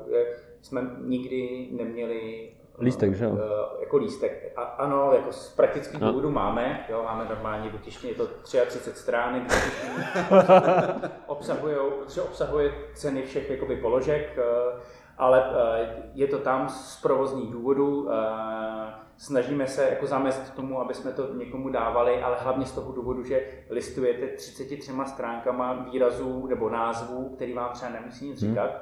a snažíme se s lidmi spíš pracovat individuálně. Eh, tím, že nemáme vinný lístek, tak to vlastně nefunguje tak, že bychom měli, eh, že bychom měli tak určitě to znáte, eh, víno po sklenici nebo rozlévaná vína. My vlastně za běžného provozu máme otevřeno třeba 15, 20, až 30 vín, spíš záleží, řekněme, na, na, na sezóně nebo na tom, jakým způsobem jako chodí lidi. Jsou to vína vlastně jako různých barev, různých stylů, uh, různých jako chutí A když přijde vlastně zákazník, tak mu nejdřív jako vysvětlíme náš koncept. U nás se to fakt opovídá. Hmm. jsme sice jiný bar nebo a obchod, ale uh, každému stolu se věnujeme docela intenzivně, že na ten malý prostor, který máme, uh, máme vlastně jako nad, nadstav personálu, kdyby k nám přišel nějaký jako auditor, tak mi řekne, že na tenhle velký prostor stačí jeden člověk, aby to oběhal. Ano, pokud si vyberete z pěti položek, já je namarkuju a donesu, ale my každému stolu věnujeme uh, fakt jako určitou péči, takže to zabírá víc času, takže na směně jsou často tři lidi na sedm stolků, což zní jako plítvání jako eh, personálem, ale odráží se to v tom, jakým způsobem je ten přístup potom mm-hmm. k tomu zákazníkovi. Nejsme místo, kam se chodí doslova jako kam se chodíte opíjet. Jo? Že já používám radši výraz vinný bar, než jako vinotéka. Nebo vinárna. Nebo vinárna. Z nějakých důvodů je to pro mě... To, to je zase tak negativní konotace prostě jako... Ale je, je, je to o pohledu. Je to jo. o pohledu, jak to člověk jako vnímá. Já mám... Tak pro někoho můžete být uh, luxusní vinárna. Jasně, jo, je to, je to prostě o nastavení výrazu, takže já jako radši používám ten vinný bar, ale zároveň se právě, eh, když ten host takový přijde, tak mu vysvětlíme koncept, který je postavený na oblasti Rakouska-Uherska, to znamená jenom vín ze zemí bývalé monarchie, nemáme Francii, nemáme prostě jich Itálie, máme jenom ten střed Evropy. A ten toho konceptu se držíme od začátku, nějak jsme z něj neuhnuli, byť jsem třeba v létě v Německu našel dvě fantastické vinařství, které bych vlastně nejradši vozil, mají krásné frankovky, německé frankovky, uh, ale mm, prostě pravidlo je pravidlo. A, a nezapadá to do toho konceptu. A nezapadá prostě. to do toho konceptu. Třeba mě to jakoby mrzí, hmm. protože to byli to skvělí, nebo jsou to skvělí lidi, se kterými okamžitě jsem se dokázal zkamarádit. Hmm. Ale jedna věc je ta, a to je důležitá, držet se prostě toho konceptu. A to je ta oblast, samozřejmě spojitost je ta hlavní spojnice, že se bavíme teda o naturálních vínech, to znamená minimum zásahů. A právě potom se lidi nebo hostů zeptáme, hostů zeptáme eh, na jejich preference chuťový. Protože eh, nám naopak pomůže, když ten host řekne, no jako já mám rád fakt jako lehký svěží vína, které jsou klidně říznější. Vůbec nám nejde o, o nějakou jako technologii výrazů, nebo takovou tu, jak, eh, jak občas musíte jako Kdo nás osloví prostě jako... Osloví, no. Říkáme, já hodně zdůraznuju lidem, řekněte to tak, že vidím, jak je to zaskočí. Vidím, že vlastně ten host je zaskočený tím, že najednou já po něm chci, aby mi vlastně něco řekl a on se bojí, že by se mohl přede mnou jako uh, použít strachnit. Ale já, ne, já tam nejsem od toho, abych ty hosty jako poučoval. Uh, já jsem tam od toho, abych jim jako ukázal zajímavé produkty nebo zajímavé vína a aby byli spokojení aby vlastně našli to, co jim jako chutná. A mně stačí, když mi řeknou polopatě, nemám rád, když je to hořký, kyselý, sladký. Vždycky říkám, mluvte tak, jak vás to napadne. My tady nejsme odborníci, my jsme tady od toho, aby jsme vám do té skleničky nalili víno, se kterým budete jako plně spokojeni a bude se vám tady kvůli tomu líbit. Ne, že si objednáte a vlastně po napití zjistíte, že je všechno špatně, Uh, už toho litujete, že jste tady, rychle zaplatíte, odejdete a nikdy nepřijdete a ještě navíc nedoporučíte. Určitě jako se najdou lidi, kteří ne, nenajdou i po návštěvě, nenajdou cestu tady k hmm. tomu, to je přirozený. A takže s tím hostem se bavíme, co má, jako, jaký chutě má nejradši. A my tady ještě pracujeme s tou formou, že podle jeho popisu si dokážeme vybavit ty vína, proto je u nás velký jako nárok na to, aby všichni, kdo u nás pracují, ne aby měli, řekněme třeba vzdělání jako sommelier, ale aby se dokázali chuťově zorientovat v těch vínech a oni se vlastně musí naučit. A ne hmm. naučit popisky, jo, ale, ale naučit se musí naučit ty chuťový styly. Nachutnat to vyloženě a umět vlastně, to jako předat dál. Tam tomu člověku daleko, u nás tomu jako personálu nebo tím obsluhujícím daleko víc pomůže, že vlastně skutečně znají styl toho vína, než jakože bylo tři roky v sudu a, a tak dál, ale že znají jako ten profil, ten styl No a pak ho těm lidem dokážou vlastně nabídnout. Takže my přineseme ke stolu třeba tři lahve a dáme trošku ochutnat a ten zákazník vlastně si jako odsouhlasí každý to víno. Je to jako, takhle to zní vlastně sáhodlouhý proces, který dokážeme provést jako i ve zrychlenější jako podobě, než teď o tom mluvím 4 hodiny už. A, takže není to tak, že 4 hodiny bude trvat, než dostanete skleničku u nás. Ale díky tady tomu vlastně si budují třeba zákazníci u nás důvěru k těm vínům, a, a k tomu stylu. Že když samozřejmě přijdete a někdo si objedná skleničku nefiltrovaného vína, tak se prostě vyděsí, protože máte zažitý, že bílé víno je prostě průhledný. Stejný, je to jenom jako on, nějaký nastavení mysli. Když si řekneme teď eh, takovou věc jako půl litr piva, pivo. Každému z vás se vybaví ta reklama, kdo ji někdy viděl v televizi. Orosený půl litr, který, který nepřirozeně orosený, je to vždycky v těch reklamách postříkaný vlastně vodou, aby ty kapičky byly efektní. Prosvícený tím světlem, že to pivo doslova jiskří mm-hmm. úplně stejně Většinou je realita, že v těch jako podnicích je mdlý světlo, takže o nějakým jiskřícím půl litru o rosiným se nemůžeme bavit. Ale v podstatě je to, takhle to máte nastavený. Jo? Takhle nastavený myslí, že pivo má vypadat takhle. Když je teplejší, tak úplně okamžitě ten mozek vám vyšle signál, že to je špatně. A u toho vína je to obdobný.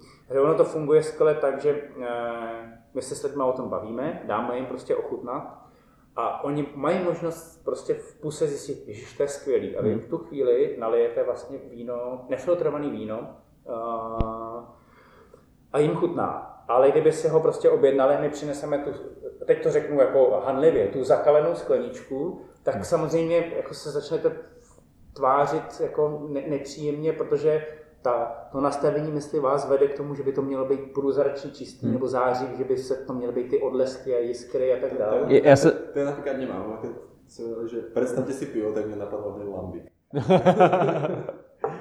já jsem se třeba díky tomu uh, vašemu přístupu vlastně jako naučil pít víno.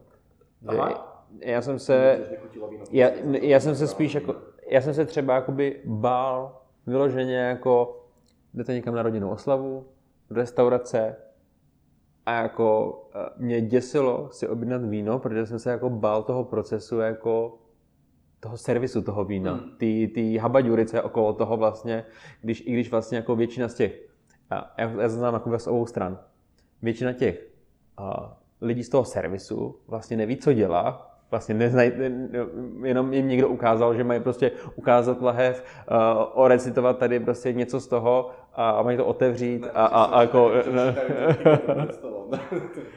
A, a z druhé strany pro mě není příjemný, jako jsem neznal ten proces, jako co mám teďka dělat. Jako, teďka dostanu prostě ochutnat víno a co jako mám říct, jako chci to, nechci to, nebo jako vůbec jsem... Tohle... Takže tohle by, pro mě bylo úplně jako úplně jiný přístup, že jako u vás se člověk jako necítí jako blbec. Tohle, tohle je vlastně jako uh, velký téma, ono vlastně uh, to, to zmíněné třeba jako vybírání vína v restauracích si řídí i nějakou jako etiketou stolování, kde se jako trošku předpokládá, že i hosti, kteří chodí do restaurací, budou trošku vidět, jak to je. Já přestože, to vlastně řeknu, já jsem jako vyučený kuchař a v rámci jako školy jsem měl samozřejmě i část uh, uh, nějakou jako Eh, teoretickou část o, jako, o, o stolování, respektive takzvané stolničení, na stolničení, přesně tak. A uh, učili, učili jsme se v té době ty příbory, jak mají být. Uh, já jsem vlastně pořádně servis až do Veltlínu nikdy jako nedělal a tady ho stejně dělám úplně jinak, neodpovídající možná všem pravidlům, možná vám nenalijeme víno z pravé strany, možná porušujeme spoustu jako etiky, uh, ale snažíme se spíš o osobní přístup. Uh, nesnažíme se z toho dělat nějakou jako noblesu. Já, já mám rád, že je občas člověk v restauracích fakt o, obsluhovaný jakoby na špičkový úrovni, ale e, ten způsob té obsluhy vlastně musí být e, takový, že o něm nevíte. Jo. O tomhle o, mm, hodně, Takový ten nenucený. Filip Trčka hmm. z Ambiente a, a měl několik textů, článků, který si doporučuji přečíst. A pro mě je vlastně už od mládí taková taková vlastně gastronomická bible v úzovkách, nebo bible o, o restauracích je knížka od, uh, od Bohumila Hrabala, obsluhoval jsem anglického mm-hmm. krále. Já když jsem to čet, tak vlastně jsem měl pocit, že tohle nás v té škole ale neučí. A tohle by nás měli učit. Hmm. Jako odhadovat potřeby zákazníka, vyhovět zákazníkovi, snažit se. Nikdy nevyhovíte jako přesně. Jo? Je, to, je to pořád těžký proces, je to hodně psychologický proces, uh, a nedá se úplně standardizovat do něčeho, je to individuální záležitost, ale je, eh, je tady na tom hodně důležitý, je tady na tom hodně důležitý to eh, jako bavit se s těma lidma na nějaký jako přirozený úrovni. Takže já mám rád ten špičkový servis, ale často právě v těch restauracích dochází k takovým těm momentům při té prezentaci té láhve, kdy vlastně obě ty strany, ta, ta strana obsluhující, eh, pokud to není třeba fakt jako sommelier, ale je to řekněme, servis, tak je nervózní z toho, že musí otevírat láhev u stolu, protože nezná přesně ty a bojí se, že se strapní před tím zákazníkem. A zákazník samozřejmě na druhé straně neví, jak to má chodit a bojí se se strapnit se tou obsluhou. Takže celý je to takový jako... A, a, to ještě, a, ale, to, ale to je ještě, jako, když se setkají tyhle ty dva uh, lidi, kteří nevědí, tak je to ještě docela dobrý. Nejhorší, když se setká jako jeden jako ten extra poučený, co jako má potřebu to dát jako tomu člověku sežrat. Jako znám to zase z obou stran, jako host, co prostě si jako hraje na to, jako jak tomu nejvíc rozumí a vždycky jako toho člověka tak spraží a vlastně ho, se ho snaží nachytat. Mm, mm, tam a... určitě už si hrajeme s, nějakou, jako, s nějakým výrazem jako arogance a podobně ano. na obou stranách. Ano. Jako personál by nikdy neměl být arrogantní, protože č- pořád se vracíme k tomu. Já dobrý den, přišel jsem tady u vás nechat svoje peníze a jenom záleží, jakým způsobem si je jakoby zasloužíme a jestli budu chtít je chodit, eh, nechávat ty peníze hmm. častěji. A, ale to už je jakoby o, o, vždycky o konkrétních jako osobách, to se nedá jako kategorizovat. A samozřejmě, um, protože když na to navážu, my uh, nejsme jenom vinný bar, ale jsme jakoby distribuce a zásobujeme spoustu třeba podniků a kaváren a hodně, uh, hodně pracujeme nebo snažím se jako při školení předávat tady ty informace. A z mýho pohledu třeba jako běžný bystra, kavárny a, a jednodušší formy jídel, byť jako myslím klidně jako špičková kuchyně, ale v takovém tom provozu, kde to máte být uvolnění, bych si tady na ty věci vlastně úplně nehrál, nehrál hmm. ale vlastně nechal bych jim volný průběh. Ne, že přijde personál, buchne vám láhev na stůl s odvírákem a obslužte se, ale vlastně bych celou tuhle věc jakoby lehce přeskočil. Ono vůbec jako v tom stolničení je jako vlastně forma servisu jako přímo jako kavárenský servis, že jo? kde není to na ty, jakoby, kde je to ta volnější forma hmm, hmm. obsluhy. Hmm. Nechával bych to individuálně, protože máte, máte prostě stůl, kde ty lidi to víno fakt zajímá a celou tu debatu u toho stolu přeruší, stichnou a poslouchají, co jim jako obsluha k vínu vykládá a zajímá je to a pokládají otázky. A pak máte druhou formu, eh, kdy vlastně to, ty, ty, ty hosty to vůbec nezajímá a chtějí, a chtěli by jenom pít víno a povídat si. Chtěli by si vlastně dál povídat, protože ať už je to řešíte s kamarádkou, životní útrapy, nebo vlastně jste s rodinou a vykládáte si historky, protože jste se dlouho neviděli. A tady vznikne vždycky takový ten trapný moment, ta pauza, kdy se vlastně čeká, protože ty historky jsou, řekněme, interního charakteru, vy nechcete před tou obsluhou no, uh, prozrazovat cokoliv, byť vás většinou stejně slyší půlka okolí, ale je to taky to, že nám to třeba... Naruší to to soukromí, že jo? No to, a to je přesně o tom, jako všechen servis, prostě umět odhnout tu situaci. Přesně tak, proto si myslím, že uh, proto si myslím, že je potřeba tady v tom uh, tady v tom mít jako individuální způsob a nedá se jako standardizovat. No. Moja otázka je, my jsme se bavili vlastně o tom odhade tej obsluhy, či to tých hostí zaujíma, či to jako nezaujíma, že kedy ta obsluha vlastně by mala vstúpiť do toho, do, tej, do toho priestoru, alebo by skôr jako z toho priestoru mala čo najrychlejšie odísť. Mňa by zaujímalo, či ako obsluha, alebo vy, ako personál tam vo Veltlíne, či nejakým spôsobom moderujete množstvo vína, ktoré tým hostom dáte.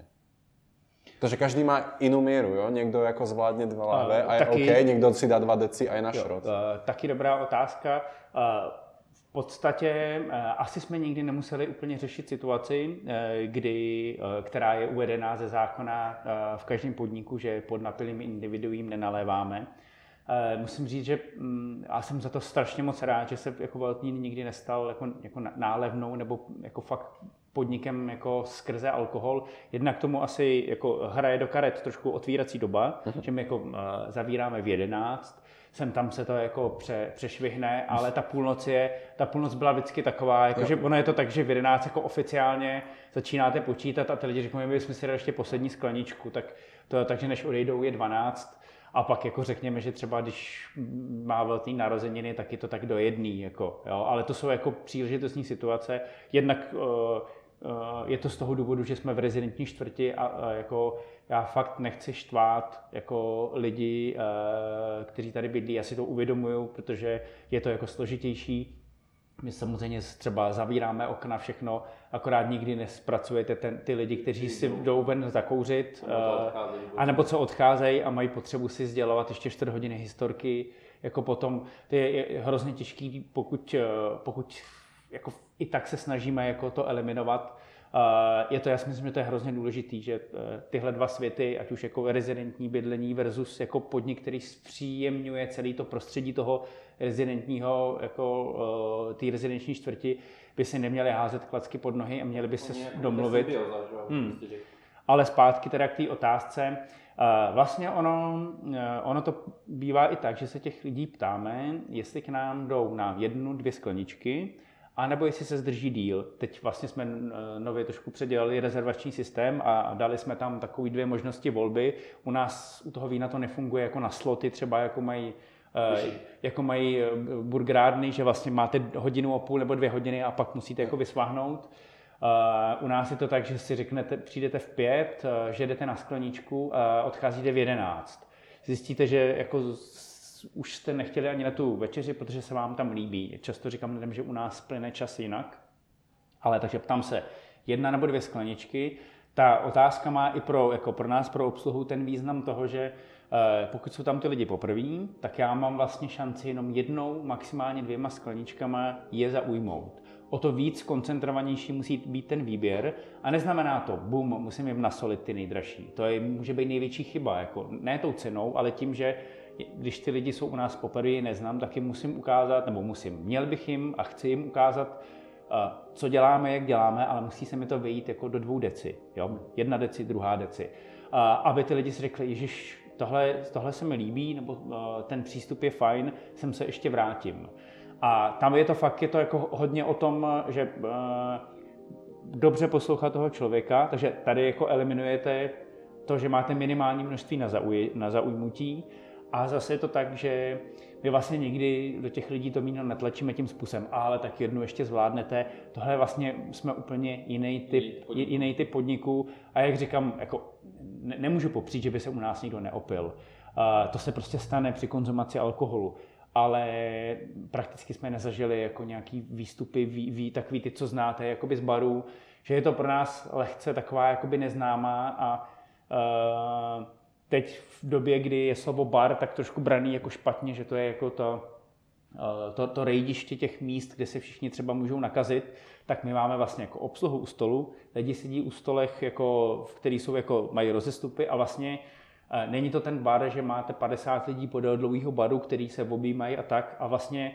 ten princip je téměř podobný jako v restauracích a spíš jako ta, ta forma těch návštěvníků je u nás ne, aby hulákali na celý bar, ale vlastně ty lidi jsou spíš jako u sebe. Je to jako komornější. To, to, to je vlastně, uh, vy jste stylově něco, jako jsou cocktail bary typu, a teďka vezmu... Lefler třeba, ne, no, nebo... Jo. To jsou taky vlastně, to jsou bary, které jsou vnímány uh, obecně špatně, protože uh, tam se dějou ty party, ale v těchto těch typech podniků, stejně tak jako u vás, ty lidi sedí, v podstatě v klidu konzumují, a, přesně, a přesně. tam nedochází k takovým těm jako divokým pártům. Myslím si, že to oba dva podniky a to mají daný tím, že ta cena toho produktu je taky někde jinde. Ta, ta cena, to je, to je asi třeba jako eh, další téma, který eh, bychom měli i rozvést, ale no abych dokončil, takže... Já jsem, já jsem tam tak trošku míril ty řeči vlastně jako, někde mají tendenci, že i keď ten, jako, jako ten host je už jako že už vidí, že by nemal, ale i tak mu to predají, protože prostě... Sem tam se prostě peníze, o, o, o, objeví někdo, kdo jako kolikrát nás to stálo jako ne, ne, nezaplacený, třeba jako účet v tom, že ten člověk jako přišel, nebyl na něm toho až moc znát, objednal si skleničku a ta ho jako dorazila tím způsobem, že vlastně jste rádi, že ho vyprovodíte bez skandálu uh-huh. a mhm. pak si prostě řeknete, že, e, že dolovat z něj peníze a dohadovat se by mohl být třeba problém a že je lepší jako celý tou situaci tak jako, že, že ho jako vyprovodíte ven a on navíc ani nedělá moc bordel, takže to je jako lepší, než se začít dohadovat a řvát na sebe a dělat bordel na celou čtvrť. Takže eh, jako máme to tak, že se snaží, jako snažíme, aby se tohle neto, ale musím říct, že jako zákazníci nebo hosti, kteří nám chodí, tak eh, chodí na dobrý víno a vlastně klidně řeknu jakoby zážitek, který s tím mají spojený na informace s tím a určitě část lidí, a to teď nemyslím nějak špatně, je nějaký jako rande nebo prostě jak to mám říct, romantická schůzka a, a vlastně to třeba vybraný i tím prostředím. Protože vlastně jdete někde, kde to má kde to nemá jako divokou úroveň v tom, že by to tam jako halasilo, že by tam byla nějaká party, že vlastně chcete takový ten klid si s tím člověkem klidně povídat a to prostředí je nějakým způsobem, tak si poplácám po ramenou třeba okouzlující, tak eh, si vyberete tady, to, tak si jako vyberou nás. A tam je třeba ten moment, o který jsme se bavili, kdy opravdu musíte odhadnout, jestli ty hosty zajímá to další povídání o těch vínech, anebo jim si jako nalijete skleničku, řeknete pár věcí a rychle vycouvat, protože jakoby můžete sledovat, že sice třeba slečnu to zajímá, ale jako pán eh, by rád Pána měl pozornost. slečna. Ano, pána zajímá slečna a měl rád pozornost pro sebe. A to je třeba strašně důležitá věc pro tu obsluhu, která vá, vlastně eh, my tam, nej, my tam jsme, aby oba se cítili jako fajn, takže slečna si chce učit něco poslechnout, ale vy nesmíte narušit jako tu, eh, tu atmosféru u toho stolu a rozbít prostě ten večer tím, že jako budete jako strašně moc chytrý a, a přenesete pozornost jako na sebe a tak, takže tam to chce vždycky jako vyvážit to chování a samozřejmě, byť jsme zmínili takový ty, ty, třeba ty situace s tím, kdy ty hosti jako se snaží dát najevo, jak moc jsou chytří. Stává se to i u nás, my máme ten, řekněme, že personálně jsme rozdělený, že máme vlastně, eh, jak to, jak to říct, dvě děvčata a, a, a dva kluci jsou jako většinou na směnách, eh, nebo je to promíchaný a tak. A eh, v podstatě je o to, že eh, holky to mají v tomhle tom trošku těžší, že se stává, že eh, hodně jako mužů jim dává značně najevo, že tomu, že tomu prostě nemůžou rozumět, tak jako když jste chlap. Tohle asi z gastronomie známe.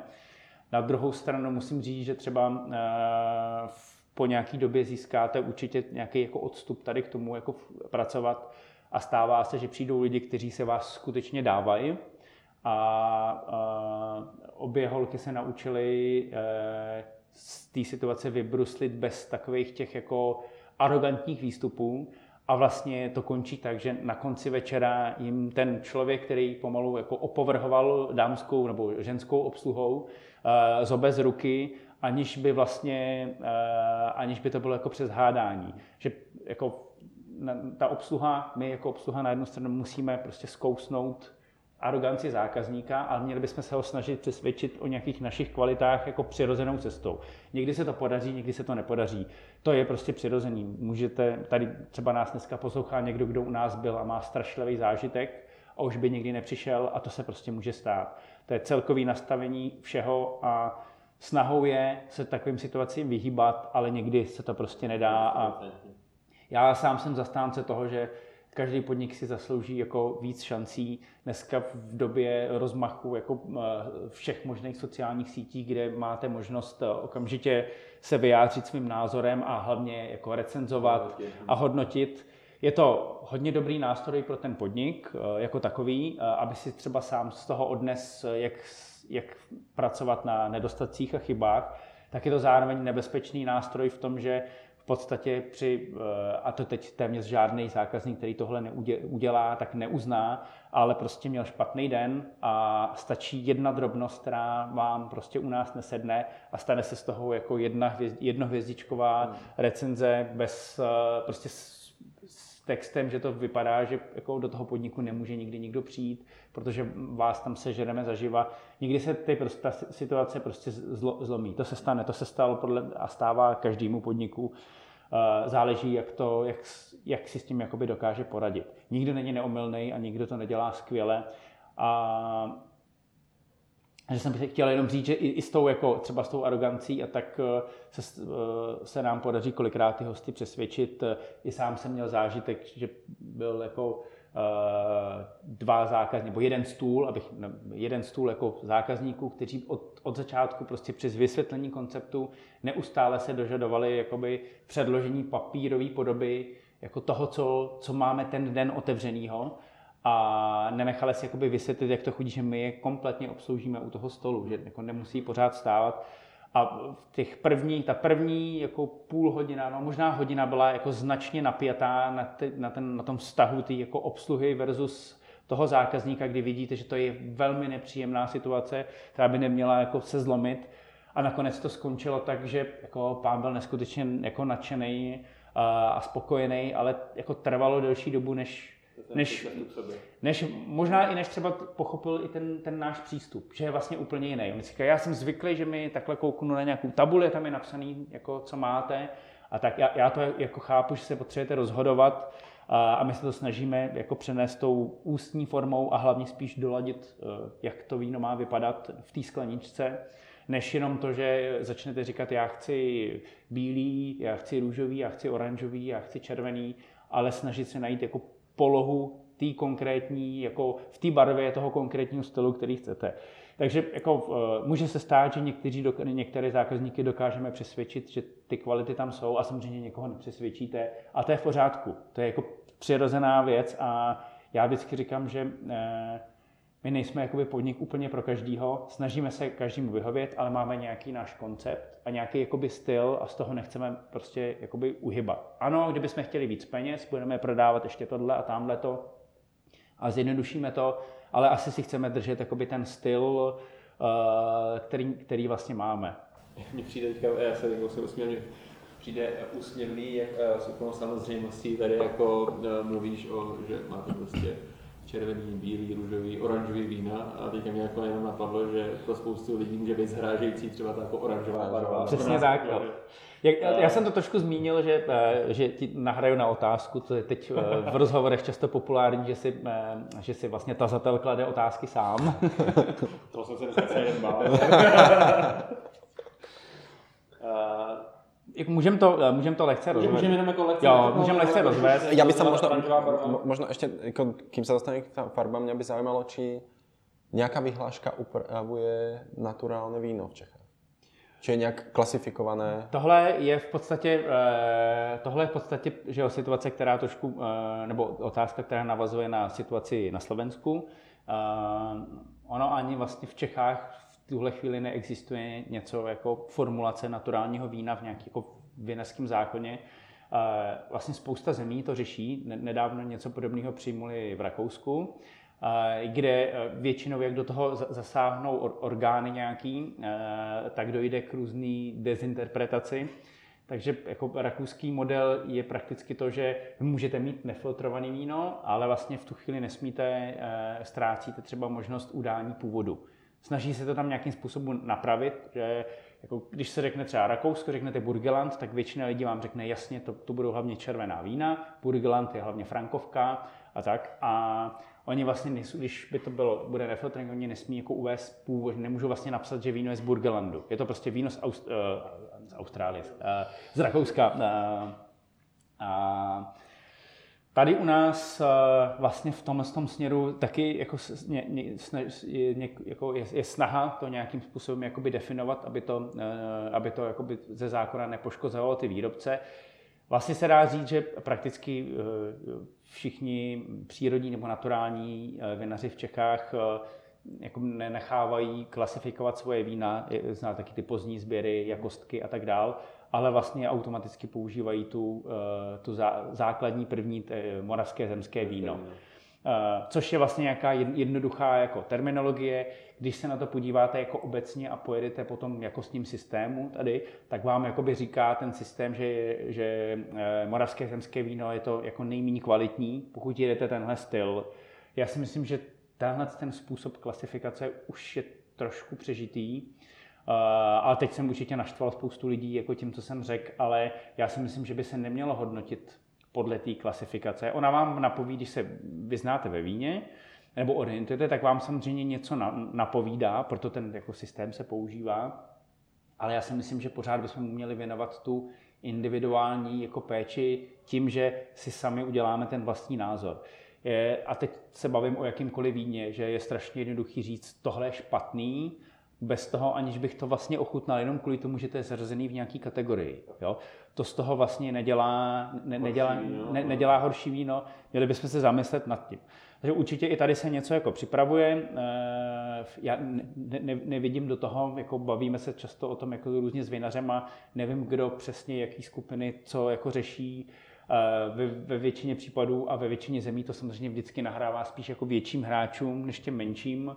Eh, dá se říct, že tady existuje nějakým způsobem nějaká tolerance k, k, tomu, k tomu přístupu. Eh, třeba jenom eh, v Brazílii je to třeba nelegální. Nelegální, no. V Brazílii normálně jako je vlastně ten naturální přístup nelegální. Uh-huh. A jako k vínu, nebo se to týká třeba i ke kávě? K vínu. K vínu. vínu. Že mm. tam vlastně de facto, kdo dělá to víno tím naturálním způsobem, vlastně bez síry a tak. tak on, ale on nie je že len, výroba, ale aj dovoz takého jo. vína, akože sa Aha, nesmie ani, ani súk, súkromne, jo, jo, jo. že si jako privezete jako tři flašky, by se jako Protože vůbec naturální víno je ještě mezi jakoby kávovými lidma velmi populární. Mhm, Mm-hmm. Mhm. Norsko, Brazílie, Jo, jo. jako všichni pijou naturální vína, takže to jako se tím jako je zajímavý sledovat i tu situaci v rámci celého světa. Ono je to jako z určitého pohledu fascinující, že vlastně eh, to, co je přirozený, považujeme za uh, nežádoucí a uh, aniž bych to myslel špatně, tak všechny ty zásahy do toho vína, který můžeme nazvat ne- nepřirozenými, eh, ne nechtěnými, ale třeba nepřirozenými, tak jsou považovány jako za, eh, řekněme, za, za, za v pořádku, že jsou jako v pořádku. To je nutnost. Nebo že to je nutnost a podobně. Je to, já jako asi, asi prostě po těch letech nemám jako potřebu nikdy moc jako to jako rozvádět a říkat, co je, co je dobře, co je špatně. Pro mě je jakoby dobře, když pro mě je dobře to, když znám způsob, jakým ten vinař pracuje a já se rozhoduju, jestli to budu chtít konzumovat nebo ne. Uh, A asi jakoby neměl mi úplně nikdo, pokud to neobsahuje samozřejmě jedy, který někdo může zakázat, tak asi bych si nenechal říkat, jakože, co mám konzumovat, protože to je přece jako, jako na mě. Uh, A takže nechci prostě jako říkat, že tohle je jediná cesta, správná cesta. To asi neexistuje. Myslím si, že prostě různý proudy můžou vedle sebe fungovat. Já jsem se dlouho pohyboval jako v muzice, v hudbě a každý z nás to zná, jako kdo, ať už vyrůstal, tak prostě většinou na základce jsou většina kluků jsou metaláci, že jo? protože je to tvrdý, aby ukázali, jak jsou jako mužní a tak. A, a pak se teprve postupně s nějakým jako větším uh, nevím, rozvoj, seberozvojem jako posunou do různých jako žánrů a stylů. A samozřejmě dlouho jsem byl v nějakém konkrétním žánru a tak a eh, právě při své práci v českém rozhlase na rádiu Wave jsem se potkal s člověkem, eh, který tam měl pořad, hardkorový pořad. A jeden, eh, to, co mě asi nejvíc ovlivnilo, že jeden díl hardkorového pořadu byl věnovaný vlastně taky jako, jako neoklasický hudbě nebo moderní podobě jako klasické hudby, kterou vlastně dělají jako mladí lidi za použitím ať už klasického jako klavíru, tak zároveň elektronic, elektroniky a tak. A měl celý pořad vlastně jenom, jenom tady o tom a pouštěl takovou hudbu a já jsem za ním šel, říkám mu, jak, jak ty přece seš jako hardkorář, ne? Tak jak to, že pouštíš tady ty věci? A on říká, ale to není jako o, o té škatulce, to je prostě o tom, o tom projevu a o tom, jako, jak, jako, co to má vlastně sdělovat. A pro mě je úplně stejný nářez jako eh, čtyři kytary a řvaní, jako prostě tahle, eh, tahle smyčcová pasáž. A úplně mi tím jako otevřelo prostě jako nějaký dveře. Já jsem říkal, jasně, proč my se jako škatulkujeme? Takže jako člověk, který roky se pohyboval na taneční scéně, jsem najednou začal chodit na eh, různý třeba metalový nebo hardkorový koncerty, anebo právě i na takovouhle, a najednou jsem říkal, já už se necítím tak svázaný. Jo, jestli jsem měl člověk pocit, že musí dodržovat nějaký jako nějaký dogma té své skupiny, toho svého kmene a nesmí z toho vybočit. A ho, hodně lidí to tak má, že se bojí jakoby vybočovat. A teď ale myslíš to víno, že se vrátili zpátky. Jo, a když je to k tomu vínu, tak mě se, mě se vlastně, eh, ty jsi to jakoby zmínil, že eh, lidi, co mají, dělají jako s výběrovou kávou, vlastně mají rádi naturální vína, protože se dostávají k těm přirozeným procesům, k nějakým originálním původním ch- chutěm. A vlastně já jsem někdy před lety, mě napadlo, eh, nebo napadlo, protože eh, vlastně spo- společně spolupracujeme fakt 8 let. Eh, Je to jedna jako z nejlepších spoluprací, co mám. A když bych mluvil trošku odborně, tak musím říct, že se mi jako s kavárnama jako double shotu eh, pracuje naprosto skvěle a pomaličku se prostě dostáváme k tomu, že v kavárnách jsou nabízeny odvážnější vína než třeba před 8 lety.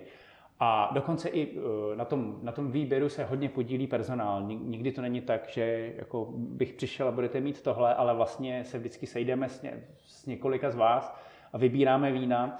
A pro mě byla třeba jako nejzábavnější téměř poslední výběr, kdy jsme se sešli, nebo předposlední na jaře, krátce potom, co se otevíralo, kdy jsme se sešli a vlastně většina z vás jako z double shotu mi říká, no to je moc normální, chceme něco jako víc, víc jako složitějšího a tak. A já jsem vlastně obhajoval ty, jako tu, tu, tu normalitu a, a, to se mi jakoby na tom líbilo spíš v tom, že eh, pro, jako je důležitý, když se vždycky jako personál té kavárny, lidi, kteří s tím vínem skutečně pracují, dokážou víno vybrat, dokážou si promítnout, v jakém jsou prostředí, jakým způsobem s tím budou pracovat, jaký k ním chodí zákazníci, protože jako to já částečně nevím, a, a dokážou si potom to víno obhájit a ve finále ty lidi bude bavit. A z toho z toho, co je jako byl roky nazývaný, že je něco jiného a alternativního a tak, se stává vlastně standard normální věc. Takže zase jsme zpátky u toho, naturální víno pro mě není něco jiného, alternativního. Je to prostě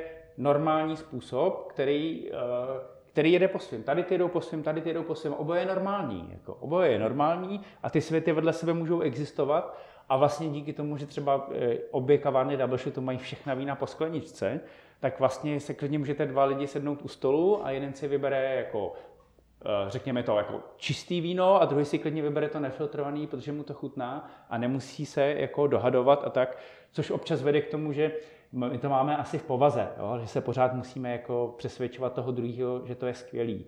Že mi vždycky, stává se mi to, že mě třeba někdo říká, ale já tě vezmu za známejma, ty oni pijou jako, tak jako hrozný vína, a ty se mohl přesvědčit, aby pili něco lepšího. A já vždycky říkám, ale já nemůžu někoho přesvědčovat, ty lidi musí chtít sami.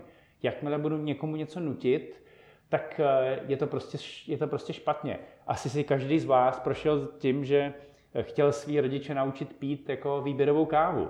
A někomu se to podařilo, mně se to asi úplně nepodařilo, ale řekněme, že od pití klasického turka moje rodiče skončili uh, u pití uh, Nespressa, což vlastně možná bychom se měli jakoby děsit, ale i když to občas jako ochutnám, tak jako není to fakt vůbec můj styl, ale musím říct, že nemám pocit... Jako... Není to takový ten, takový to, že opravdu se šklebíte a tak a najednou vlastně si jako když na to přijde, můžete s rodičema dát tu jako moment, že si spolu dáte kafe, což bylo prostě 40 let nemožný. Já než mi utečeš, uh, já bych se chtěl zastavit jenom u těch, jsme se dostali trošku nějakým těm jako eh, směrům, proudům a ve víně, muzice, kafě. Je něco, co jsou nějaké jako trendy ve víně obecně? Třeba protože já když vezmu, když to porovnám s kávou, tak výběrová káva je relativně jakoby novým trendem. V tomhle tom je víno o hodně, hodně let, možná 8 tisíc. napřed, co se týká vlastně nějakého toho procesu vývoje. Vlastně víno za sebou má docela jakoby, nějaký dlouhý vědecký i výzkum, vlastně, co se týká všech možných aspektů tvorby vína nebo výroby vína. A a vlastně vy jste se teďka s tím naturálním, autentickým hnutím dostávat zase trošku podle mě jakoby zpátky v, tý, v, tý, v tom mhm, dobrém mm-hmm. slova smyslu, že jdete zpátky ke kořenům, to znamená, vím, že jednou z těch uh, myšlenek je tradiční odrůdy pro třeba tu daný region, mm-hmm, tradiční mm-hmm, nějaký mm-hmm. způsob zpracování bez nějakého toho zásahu. Kdežto třeba káva je v tomhle úplně uh, na opačném poli. V kávě teprve vlastně z těch tradičních způsobů se dostáváme jako poprvé k těm experimentům, k tomu eh, nějakému experimentálnímu zpracování, k tomu přenášení různých odrůd z různých částí světa do jiných eh, částí světa. Takže jakoby moje myšlenka je taková, jestli třeba v kafi se za 20 let objeví nějaký zase jakoby naturální, autentický směr. Je možný, myslím si, jako já jsem klidně o tom přesvědčený, že třeba káva může projít jako šílenou revolucí, jako, eh, teď použiju slovo chemický a nemyslím tím, že by se do ní jako začala sypat jako nějaká chemie, ale řekněme, že ta evoluce bude v tom, že se začnou používat víc a víc uh, procesy založený na, na, na nějakých, jako, nebo, na, nebo výroba založená na nějakých jako chemi, přirozeně třeba chemických procesech, úpravách, určitě, jako z, mýho pohledu jsou to teď takové ty kávy, které se nechávají jako fermentovat, kvasit různě uh, v těch uzavřených nádobách, což vlastně připomíná konkrétní jako proces výroby vína. Uh, inspirovaný tím procesem. Přesně tak. A, a vlastně se možná stane to, že celý, že ten kávový svět jako projde takovou jako šílenou jako evolucí tady tím, že to budou různé experimenty. Já za maličký odbočení nedávno jsem dostal balíček od kamaráda z Kodaně, Eh, právě kávy, eh, Popular, teď nevím, jestli říkám dobře tu, možná jsem zkom... Poplus, Poplus, Poplus, jo. A, a byla to jako anaerobní metoda, jako za mě to, já jsem v, tý, v tu chvíli, dneska jsem to řekl, kdybych tomu rozuměl, ale v podstatě jsem to slyšel asi po druhý v životě, když jsem si to přečetl na tom balíčku. A musím říct, že to bylo teda jako chuťově pro mě kafe, který jsem jako vynášel do nebe, že jsem nepil nic lepšího. Mě bavil ten chuťový profil, ten, ten styl, že jako vlastně jsem si to tak jako nechal pro sebe a hrozivě si díval, když se na ten pitlíček jenom někdo podíval. Jako. A pak jsem se s někým bavil a mi vysvětlil, že to je vlastně jeden z nejméně přirozených způsobů výroby kafe. Nejméně tradiční. Nebo tradiční, tradiční ano, ano, takhle, takhle. A že vlastně už je tam jako hodně moc jako práce, než je do, jako a úprav, řekněme, eh, než jako je docílený toho výsledku. A že to vlastně, protože já jsem přece piju to jako naturální víno, takže bych měl chápat, že tohle je vlastně jako moc zásahů na to. A teď se mi to jako vlastně jako nelíbilo, protože že jo, jako kážu víno a, a, a, a piju kafe. A, a, a takže jako vlastně ta, ta tvoje otázka je taková, že chutěvě mi to přišlo super. A myslím si, že ten, ten proces určitě ta káva prodělá, že budou tady ty věci, protože se půjde po chutích. Vlastně celý koktejlový svět prošel jako taky jako obrovskou jako evolucí, a aby se zase dneska vracel eh, ke standardním a klasickým koktejlům, který jsou vlastně akorát jako modernizovaný a fúzovaný a vlastně ve finále vypadají líp, že že se třeba můžeme i dočkat toho, že bude existovat něco jako rehabilitace gin toniku nebo Cuba Libre, jo? do nějaký úplně jako jiný podoby, protože většina, a není to nic proti gin toniku teď vůbec, jakože, a, ale že to tak známe, že gin tonic vám dneska namíchají prakticky kdekoliv, protože vezmou jako tonic gin a když, a když to tak do toho hodí třeba rozmarín nebo tak, a, ale... nebo kurku. No, no, no. Ale ne, to není, jako, to není dehonestace, ne, jo? v podstatě je to, eh, za mě je to třeba jako skvěle osvěžující nápoj. Jo? A, takže i, ta, i to káv, i ta kafe tím může přijít a prochází tím vlastně i víno eh, v různý, v různý podobě. A že jo, zmínili jsme tady ten výraz oranžový víno, což jeden čas se bral jako nějaký trend, ale v podstatě si jenom pojďme říct, že existuje bílé víno, růžové a červené. Eh, růžové je vlastně vyrobený z červených odrůd, to znamená, je to červený víno, kde se jako výluch barviva ze slupek, macerace, vlastně eh, zkrátí, takže je světlejší, takže pořád je jenom jako bílý a červený, když se tak vezme. Neexistují jako odrůdy pro růžový víno, jsou to červený. Takže bílý, červený a oranžový není nic nového, ale je to zase opak toho, že růžový je vlastně červený, který se, kterýmu se zkrátil proces té macerace toho louhování barviva, tak oranžový je zase bílý víno, kde se ten proces toho toho louhování barvy nebo té macerace na těch slupkách prodloužil. A v podstatě třeba v některých jako regionech v Evropě, hlavně třeba jich, jako Itálie a třeba hodně tím bylo známý Slovinsko, tak se tyhle věci dělaly přirozeně. A samozřejmě jeden z nejstarších regionů, kde se víno dělalo tímhle způsobem, je Gruzie, Eh, kde vlastně to je úplně přirozený způsob, který jsem i tímhle způsobem mohl třeba dostat jako do Evropy, ale myslím si, že prostě pro některé regiony to bylo přirozenější. Hlavně na tom jihu, kde je hodně slunce a jako neuděláte tam, tam tak lehký a svěží vína, třeba jako u nás v té bílé podobě, tak se vlastně nechávali na slupkách. Takže když přišli jako obchodníci s vínem a, zač- a chyť, uchopili výraz oranžový víno, tak se z toho stal vlastně klidně jako obchodní nebo moderní trend. A někteří vinaři jako kroutí hlavou, proč jejich bílému vínu říkáme oranžový, pak se začala používat jantarový víno a amber wine a, a, a, a, a další a další jako výrazy, Vlastně my sami už dneska ani tady to jako nemáme rádi, i když musím říct, že my obchodníci jsme to jako vymysleli, protože e, začne se o tom víc psát.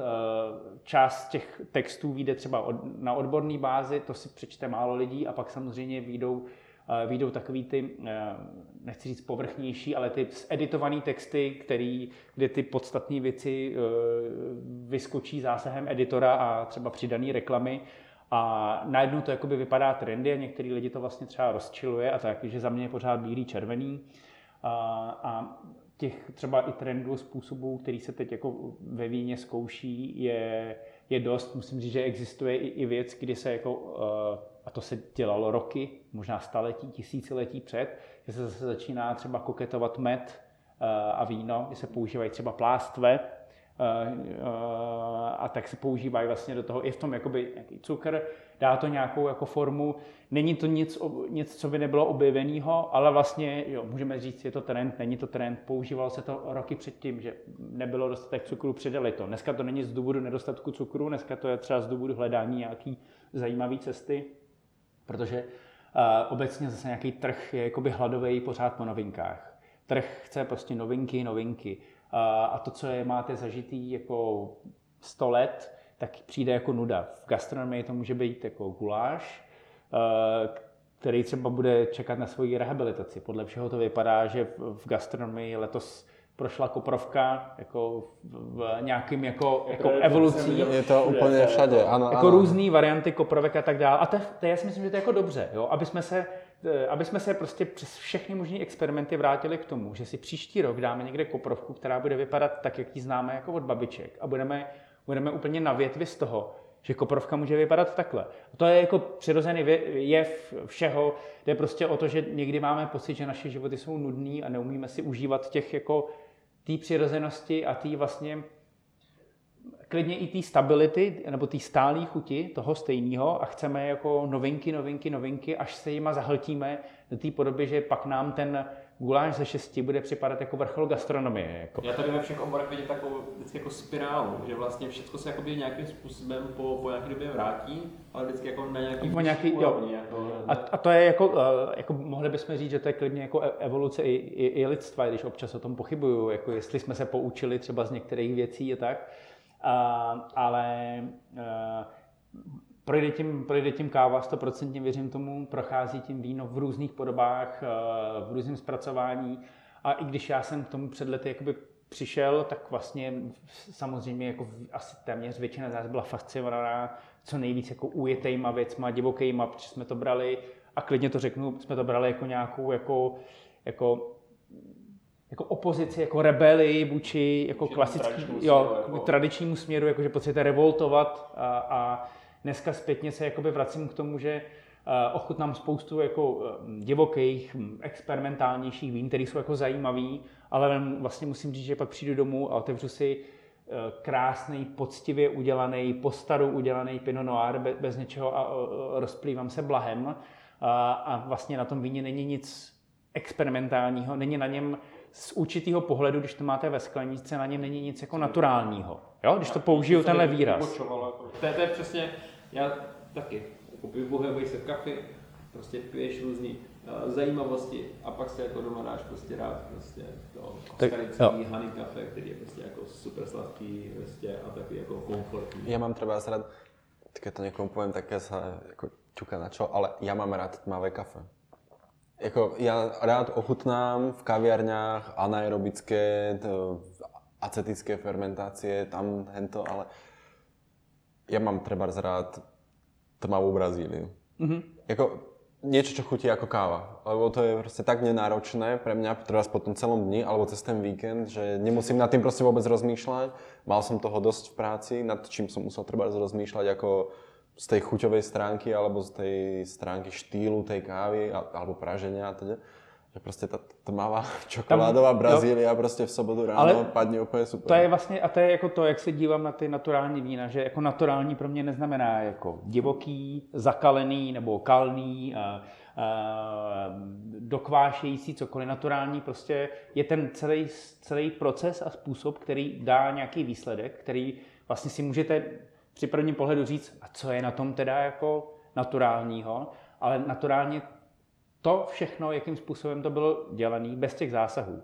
Jako, říká se taková jako věta, která se jako používá při naturálních vínech mezi vinařema a vůbec obecně, že je hrozně jednoduchý udělat, udělat jako experimentální divoký víno, jako naturálně, bez zásahu, ale že je vlastně daleko těžší udělat eh, víno na klasický úrovni, který bude vypadat tak, že vám to vlastně, že to jako vizuálně nerozezná konzument jako klasického vína a udělat ho jako, jako naturálně, bez toho, aniž byste použili třeba filtrace, bez toho, aniž byste použili jako e, nějaký třeba preparáty, který vám to vylepší, ale udělat to přirozeně. Tam největší roli vždycky hraje jakoby čas. Všechno bude trvat jakoby díl, což prostě vede i k tomu a, a ruční práce, což vede právě k té vyšší ceně, která někdy bývá, jako říká, proč když do toho nic nedáváte a nepřidáváte a nic s tím neděláte, to stojí víc, než ty, co musí investovat do technologií, eh, zařízení eh, a tak dál a vlastně stojí míň.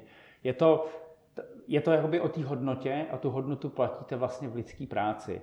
Tohle je skvělý, skvělá ukázka toho, co třeba v kávě dneska znamená jako direct trade, jako, že vy jako double shot, a to je pro mě jako fascinující, že vlastně jako navštívíte konkrétního farmáře, na konci světa, úplně někde, kam většina z nás lidí se jako třeba ani nedostane, protože to třeba není na jejich žebříčku, že by chtěli, ale z nějaký země, a ne, že jdete do nějaké agentury a zařiďte nám to, ale fakt jako zaklepete v úzovkách na dveře nějaký jako farmáře, který neví, že existuje něco jako Evropa, uh, a tam vyberete si jeho, jeho produkt, jeho jako zelený zrno a my tady na druhém konci světa se úplně rozplýváme z toho, jaký to je a vlastně často zapomínáme třeba i na ten váš přístup toho procesu, toho zpracování, což je skvělý na, zase na tom, že vy, to, vy nám to zprostředkujete, ale hodně, hodně moc jako odkazů jde na toho jako farmáře, na toho producenta té zelené kávy.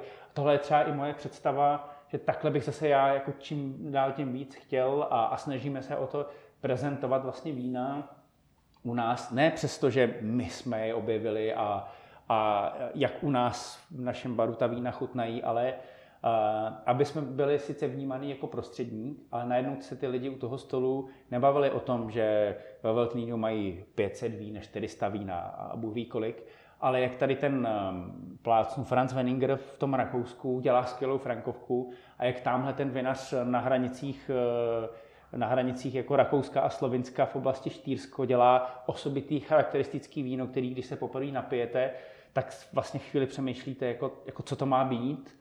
Chutná pořád jako víno, ale nikdy jste se s takovou chutí nesetkali, protože je daná jako úplně jako pro toho vinaře a pro, pro tu oblast.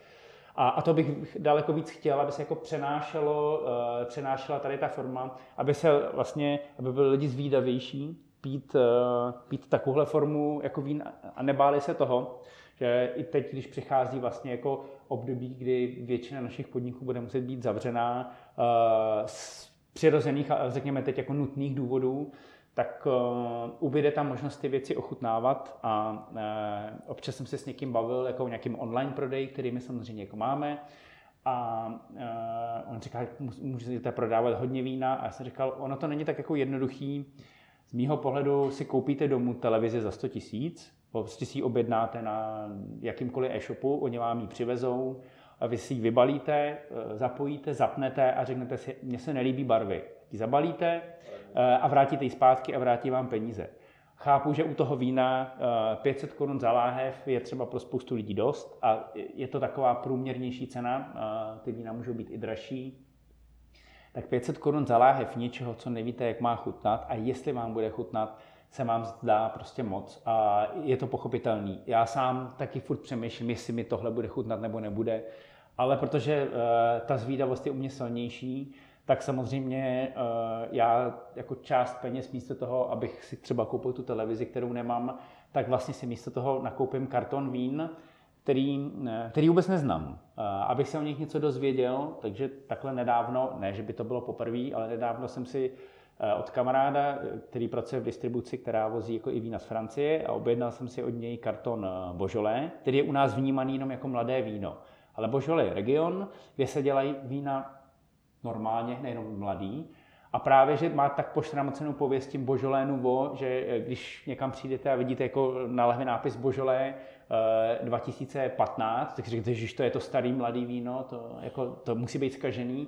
Tak vlastně ne, protože to je to jenom normálně poctivě udělané víno. A koupil jsem si tady ten jako průřezový karton něčeho, co uh, vlastně nevím, jestli by mi mohlo chutnat, ale protože zase trošku toho člověka znám, nebo trošku znám ho docela dobře, vím, jakoby, co vozí a on ví, že co by mohl a nemohl jako uh, nadspat. Uh, možná já jsem proti němu víc ortodoxní. A myslím, že si to neskutečně užil. Že v tomhle případě jsem neměl žádné informace, jenom to, co bylo napsané na láhvi ve francouzštině, co si tak jako přelouskáte, protože ty výrazy jsou podobné. A bylo to pro mě skvělé to, že jsem poznal něco úplně jiného a už teď jako pokukuju, že mu musím napsat a doobjednat si mm, na doma tady ty vína, abych se s nima dál jako mohl oblažovat. A že chápu, že ten, že ten nákup těch neznámých věcí je složitější a vlastně jsme se třeba i snažíme dávat lidem jako najevo, přijďte si s náma poradit, protože neexistuje recept, jak si vybrat dobrý víno. Pojďte se s náma bavit, pojďte se bavit o tom, co vám chutná, vynechte ty odborné výrazy a, a pojďme jakoby řešit a zkusíme to. A zkusíme to na láhvích za dvě stovky, za tři stovky a, a pak můžeme jít, nebojte se jít postupně výš, Nevnímejte víno jenom jako nosič alkoholu, ale jako věc, která vám udělá zážitek. Já, já vlastně jako zbožňuju pití vína ne kvůli alkoholu, ale kvůli té chuti. A na víně mi vadí jedna věc úplně nejvíc. A to je to, že obsahuje alkohol. Že nemůžeš pít víc. Že ho nemůžu pít víc. Že po určitý, po určitý chvíli jako uh, vím, že jsem se dostal do stádia, že nemůžu, jako, že nechci pít dál, protože to bude mít nějaký jako následek, uh, který třeba nechci. Druhý den mám spoustu práce, potřebuji stávat, budu řídit. Uh, a mrzí mě to, protože ho nepiju kvůli alkoholu, ale kvůli té chuti. Samozřejmě, alkohol je součástí té chutě, která tomu dává tu podstatu, ale e, beru to spíš jako, e, fakt já si jako páruju víno s hudbou, s knihou, s filmem a vybírám si, vybírám si to, jak si ho budu užívat. Nebo si prostě, když bylo ještě pěkně, tak jsem si sednul na okno, vystrčil jsem nohy, nohy ven z okna a prostě jsem si užíval pohledu jako do zeleně. To, to je přijde jako skvělý oslý můstek jako na naší tradiční otázku, kterou pokládáme každému hostovi. Ježiš, a to jsem zapomněl, nebo si nepamatuju. To je taká záverečná trasa. Áno, áno, áno. Čo robí Standa, keď nerobí? Existuje to vůbec? ne, ne, ne, ne, jako... Uh, co dělám, když nedělám? Uh, já v, prekla- prekladě, ano, v prekladě. v já, já se vlastně jako, musím přiznat, že já jako, mám vlastně asi třeba spoustu různých jako zálib, nebo jak se říká, koníčků, ale žádný ten koníček vlastně nikdy není takový, jakože abych, mu měl, abych na něj měl vyhrazený čas, že to budu dělat, že jsem jako až trošku troufal, řekl, že jsem svůj život jako teď zasvětil třeba tady tomu, a zbožňuju hudbu, strašně rád čtu knížky, moc to nestíhám a protože to moc nestíhám, tak jsem před pár lety naskočil na audioknihy, kdy za rok přečtu třeba, teď plácnu pět knížek, ale naposlouchám 40 audioknih, protože třeba hodně cestuju a poslouchám to při cestování v autě, při řízení, že vlastně hrozně rád třeba i jezdím sám, protože můžu poslouchat tu knížku. A, a, tak tady to jako i rád vlastně jako cestuju, ale vlastně cestování mám spojený jako nejčastěji s vínem. Jo? A není to tak, že eh, i když, mám, když jedu na dovolenou, když tomu tak můžu říct, tak si stejně vybírám jako vinařský regiony. Protože a navštěvování vinařů Uh, ale ne úplně tomu, abych tam jako pracoval a degustoval a vybíral, ale abych se s nima potkal a vlastně jsem se bavil s nima klidně jako o životě. Protože zase poznáváte ty lidi a zase vám to dá nějaký jakoby náboj a já si vlastně nejvíc jakoby odpočívám.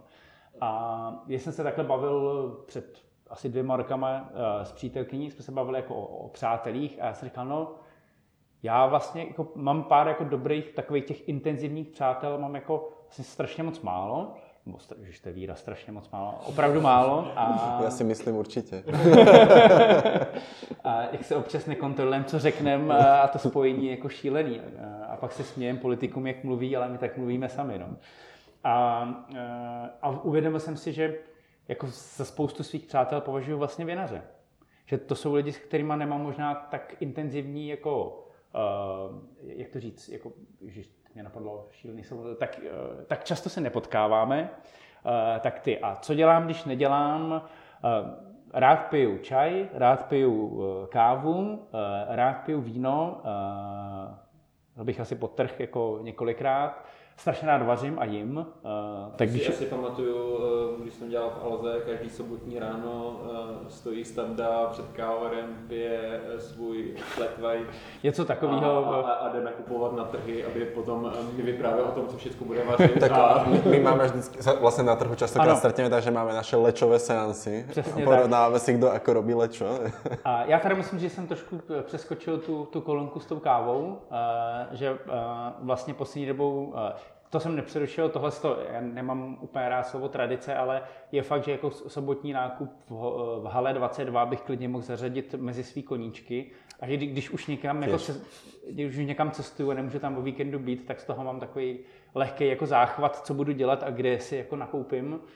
A, a pro mě třeba vaření jako relax, takže často se mi stává, že eh, obzvlášť takhle v těch, jako, když přichází ten podzim, kdy už vás to netáhne ven, protože prší, takže já jako v sobotu nakoupím a v neděli se prostě po snídani vrhnu jakoby na vaření a vařím celý den.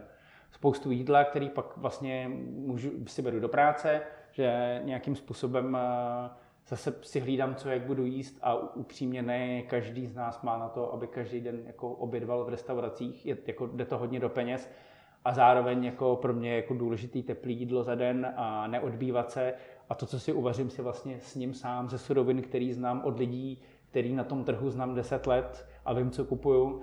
Takže eh, já vlastně vedu v celku takový jako nudný život, eh, který je plný hezkých jako věcí, eh, kdy si je jako tím jako napoju, naplňuju, propoju a hrozně rád vařím jako pro, jako pro přátele nebo pro lidi, kteří třeba k nám jdou na návštěvu. Takže většinou je to takový, že když domluváme termín, tak já právě potřebuji, to bylo o víkendu, abych mohl provést ten hlavní nákup a hlavně, abych měl třeba celou sobotu nebo neděli na to vaření. Pak vždycky říká, že by stačilo, kdybych jako namazal chleba s paštikou, že, že to já říkám, to ne, tak to je... Ne, já jsem tady paštiku vyráběl. Do těch jsem se ještě nepustil, takže uh, no, dělám všechny věci, které se vlastně, pro mě totiž, uh, to, to bude asi ta tečka pro mě jako práce ve Veltnínu nebo s Veltnínem není práce, ale životní styl. Já tím jakoby žiju eh, a nechci, aby to vyznělo jako, eh, že, že jsem nějaký jako workoholik, ale eh, mě baví všechny ty věci okolo, ať jsou příjemný nebo nepříjemný, ať musíte řešit problémy, protože si myslím, že podstata jakýkoliv práce je řešení problému. Někdy je to fajn, že barista řeší problém, spoustu problémů lidí, kteří přijdou a potřebují kafe. A on jim ten problém vyřeší. To je prostě skvělý způsob práce, že vyřešíte problém někoho jiného, on je vám za to jako vděčný, že si dá to kafe. A, tak my řešíme třeba spoustu jako problémů, kdy lidi potřebují víno a my jim ho jako dáme nebo prodáme. A, a někdy prostě řešíte ty problémy, které úplně nejsou příjemné, ale to je součást celého toho, co k tomu patří. A, a můžete si na to nadávat, ale pak prostě přicházejí ty okamžiky, kdy obsluhujete stůl lidí, který strašně moc baví, co děláte a umějí vám to dát najevo a vy říkáte, já to dělám pro tohle. Ne proto, že mě přistane nějaká výplata, ale protože ty lidi odejdou, eh, že jsme jim změnili jako úplně pohled na věc a to je pro mě asi jako, jako zásadní. Takže jako můžeme tomu říkat jako evangelizace čímkoliv, eh, pro mě spíš jako pozitivníma věcma. Ježíš, to teď nepříjemný slovo teda. ale uh, ukázat lidem, že vlastně jako tu radost jim může udělat vlastně šálek dobrý kávy, za kterým stojí jako příběh. Ten stojí příběh lidí, který, který na začátku to pěstou na druhém konci světa, pak to je někdo najde, přiveze to, zpracuje to tady a hledá tu nejlepší formu, jak to podat. A pak prostě tuhle část zpracovanou zpracuje někdo v kavárně za kávovarem, kdo se tomu snaží dát svoje nejlepší a protože v téhle době pořád lidi hledají příběhy, tak mám pocit, že každý den je napsaný strašně dlouhý příběh jenom vašeho šálku kávy a zase se vracím k tomu, jenom záleží, kde si ho dáte. Jestli nějaký jako no-name, eh, nebo ne, nebo klidně big brandovým řetězci, nebo úplně no-name místě, kde jim je úplně fuk, jako jak to je, anebo někdo, kdo je schopný vám vlastně, když na to je čas, najednou říct, jo, to my děláme takhle a takhle, a jak vlastně eh, spousta kaváren přešla z kupovaných eh, zákusků, respektive toho přišla na vlastní výrobu, jak se, jak mě hrozně těší, jak se z většiny kaváren vytratili eh, průmyslové nápoje, jak si vlastně kavárny začaly dělat vlastní limonády, jak si budují svoji vlastní osobitost. A možná si můžete říct, že tahle limonáda se moc nepovedla, tamhle je moc sladká, tamhle je moc kyselá. Jenomže jeden můj, vlastně můj nejlepší kamarád Eh, který žije a pracuje v Londýně jako kuchař, eh, říká vždycky jednu zásadní věc. To nevadí, že to není dobrý, ale je to tradiční. To je jako takový jako moto, že v podstatě eh, tam to tradiční není zneužitý, tam se fakt bavíme o nějaký tradici a to nevadí, že to není dobrý, ale je to tradiční. A to je vlastně ono, jako že nemáme, všech, nemáme chtít všechny věci nejlepší, ale máme zdát hold a úctu jakoby tomu celému procesu, za kterým fakt skutečně stojí jako lidi stváří a nějakým úsilím. A teď je úplně jedno, jestli to je jako víno, kafe, čaj, uh, mrkev, uh, i když použijou jako maso, uh, umění, anebo i ta televize. Jo. Jakmile je zatím prostě jako stojí víc lidí, tak se vyplatí, vyplatí si prostě trošku jako připlatit a investovat tady do toho, než jenom sypat peníze do toho jako veletoče bez toho dopadu. To přijde jako super tečka. A došli jsme k ní nějak přirozeně. Jo, jo. Bylo to super. Tak jo, děkuju. za povídání. No, děkujeme. To... Doufám, že to někdo poslouchá do konce. Vždycky jako obohacující. Tak to byl rozhovor se Standou Soukupem eh, z pražského Veltlínu. Eh, Myslím, že už to nebudu moc natahovat, to podstatné zaznělo, takže doufám, že se vám rozhovor líbil a že jste si odnesli něco zajímavého. Co bych možná ještě dodal na závěr, eh, pokud vás zajímá tématika zpracování kávy, je tady jeden velmi zajímavý podcast, který se jmenuje Making Coffee with Lucia Solis. To je bývalá vinařka, která se momentálně zabývá zpracováním kávy a velmi se do toho jakoby ponořila a v podstatě nám znovu objevuje ten svět kávy, takže rozhodně to stojí za poslech. Takže moc děkujeme za váš čas, mějte se fajn, ahoj. Ahoj.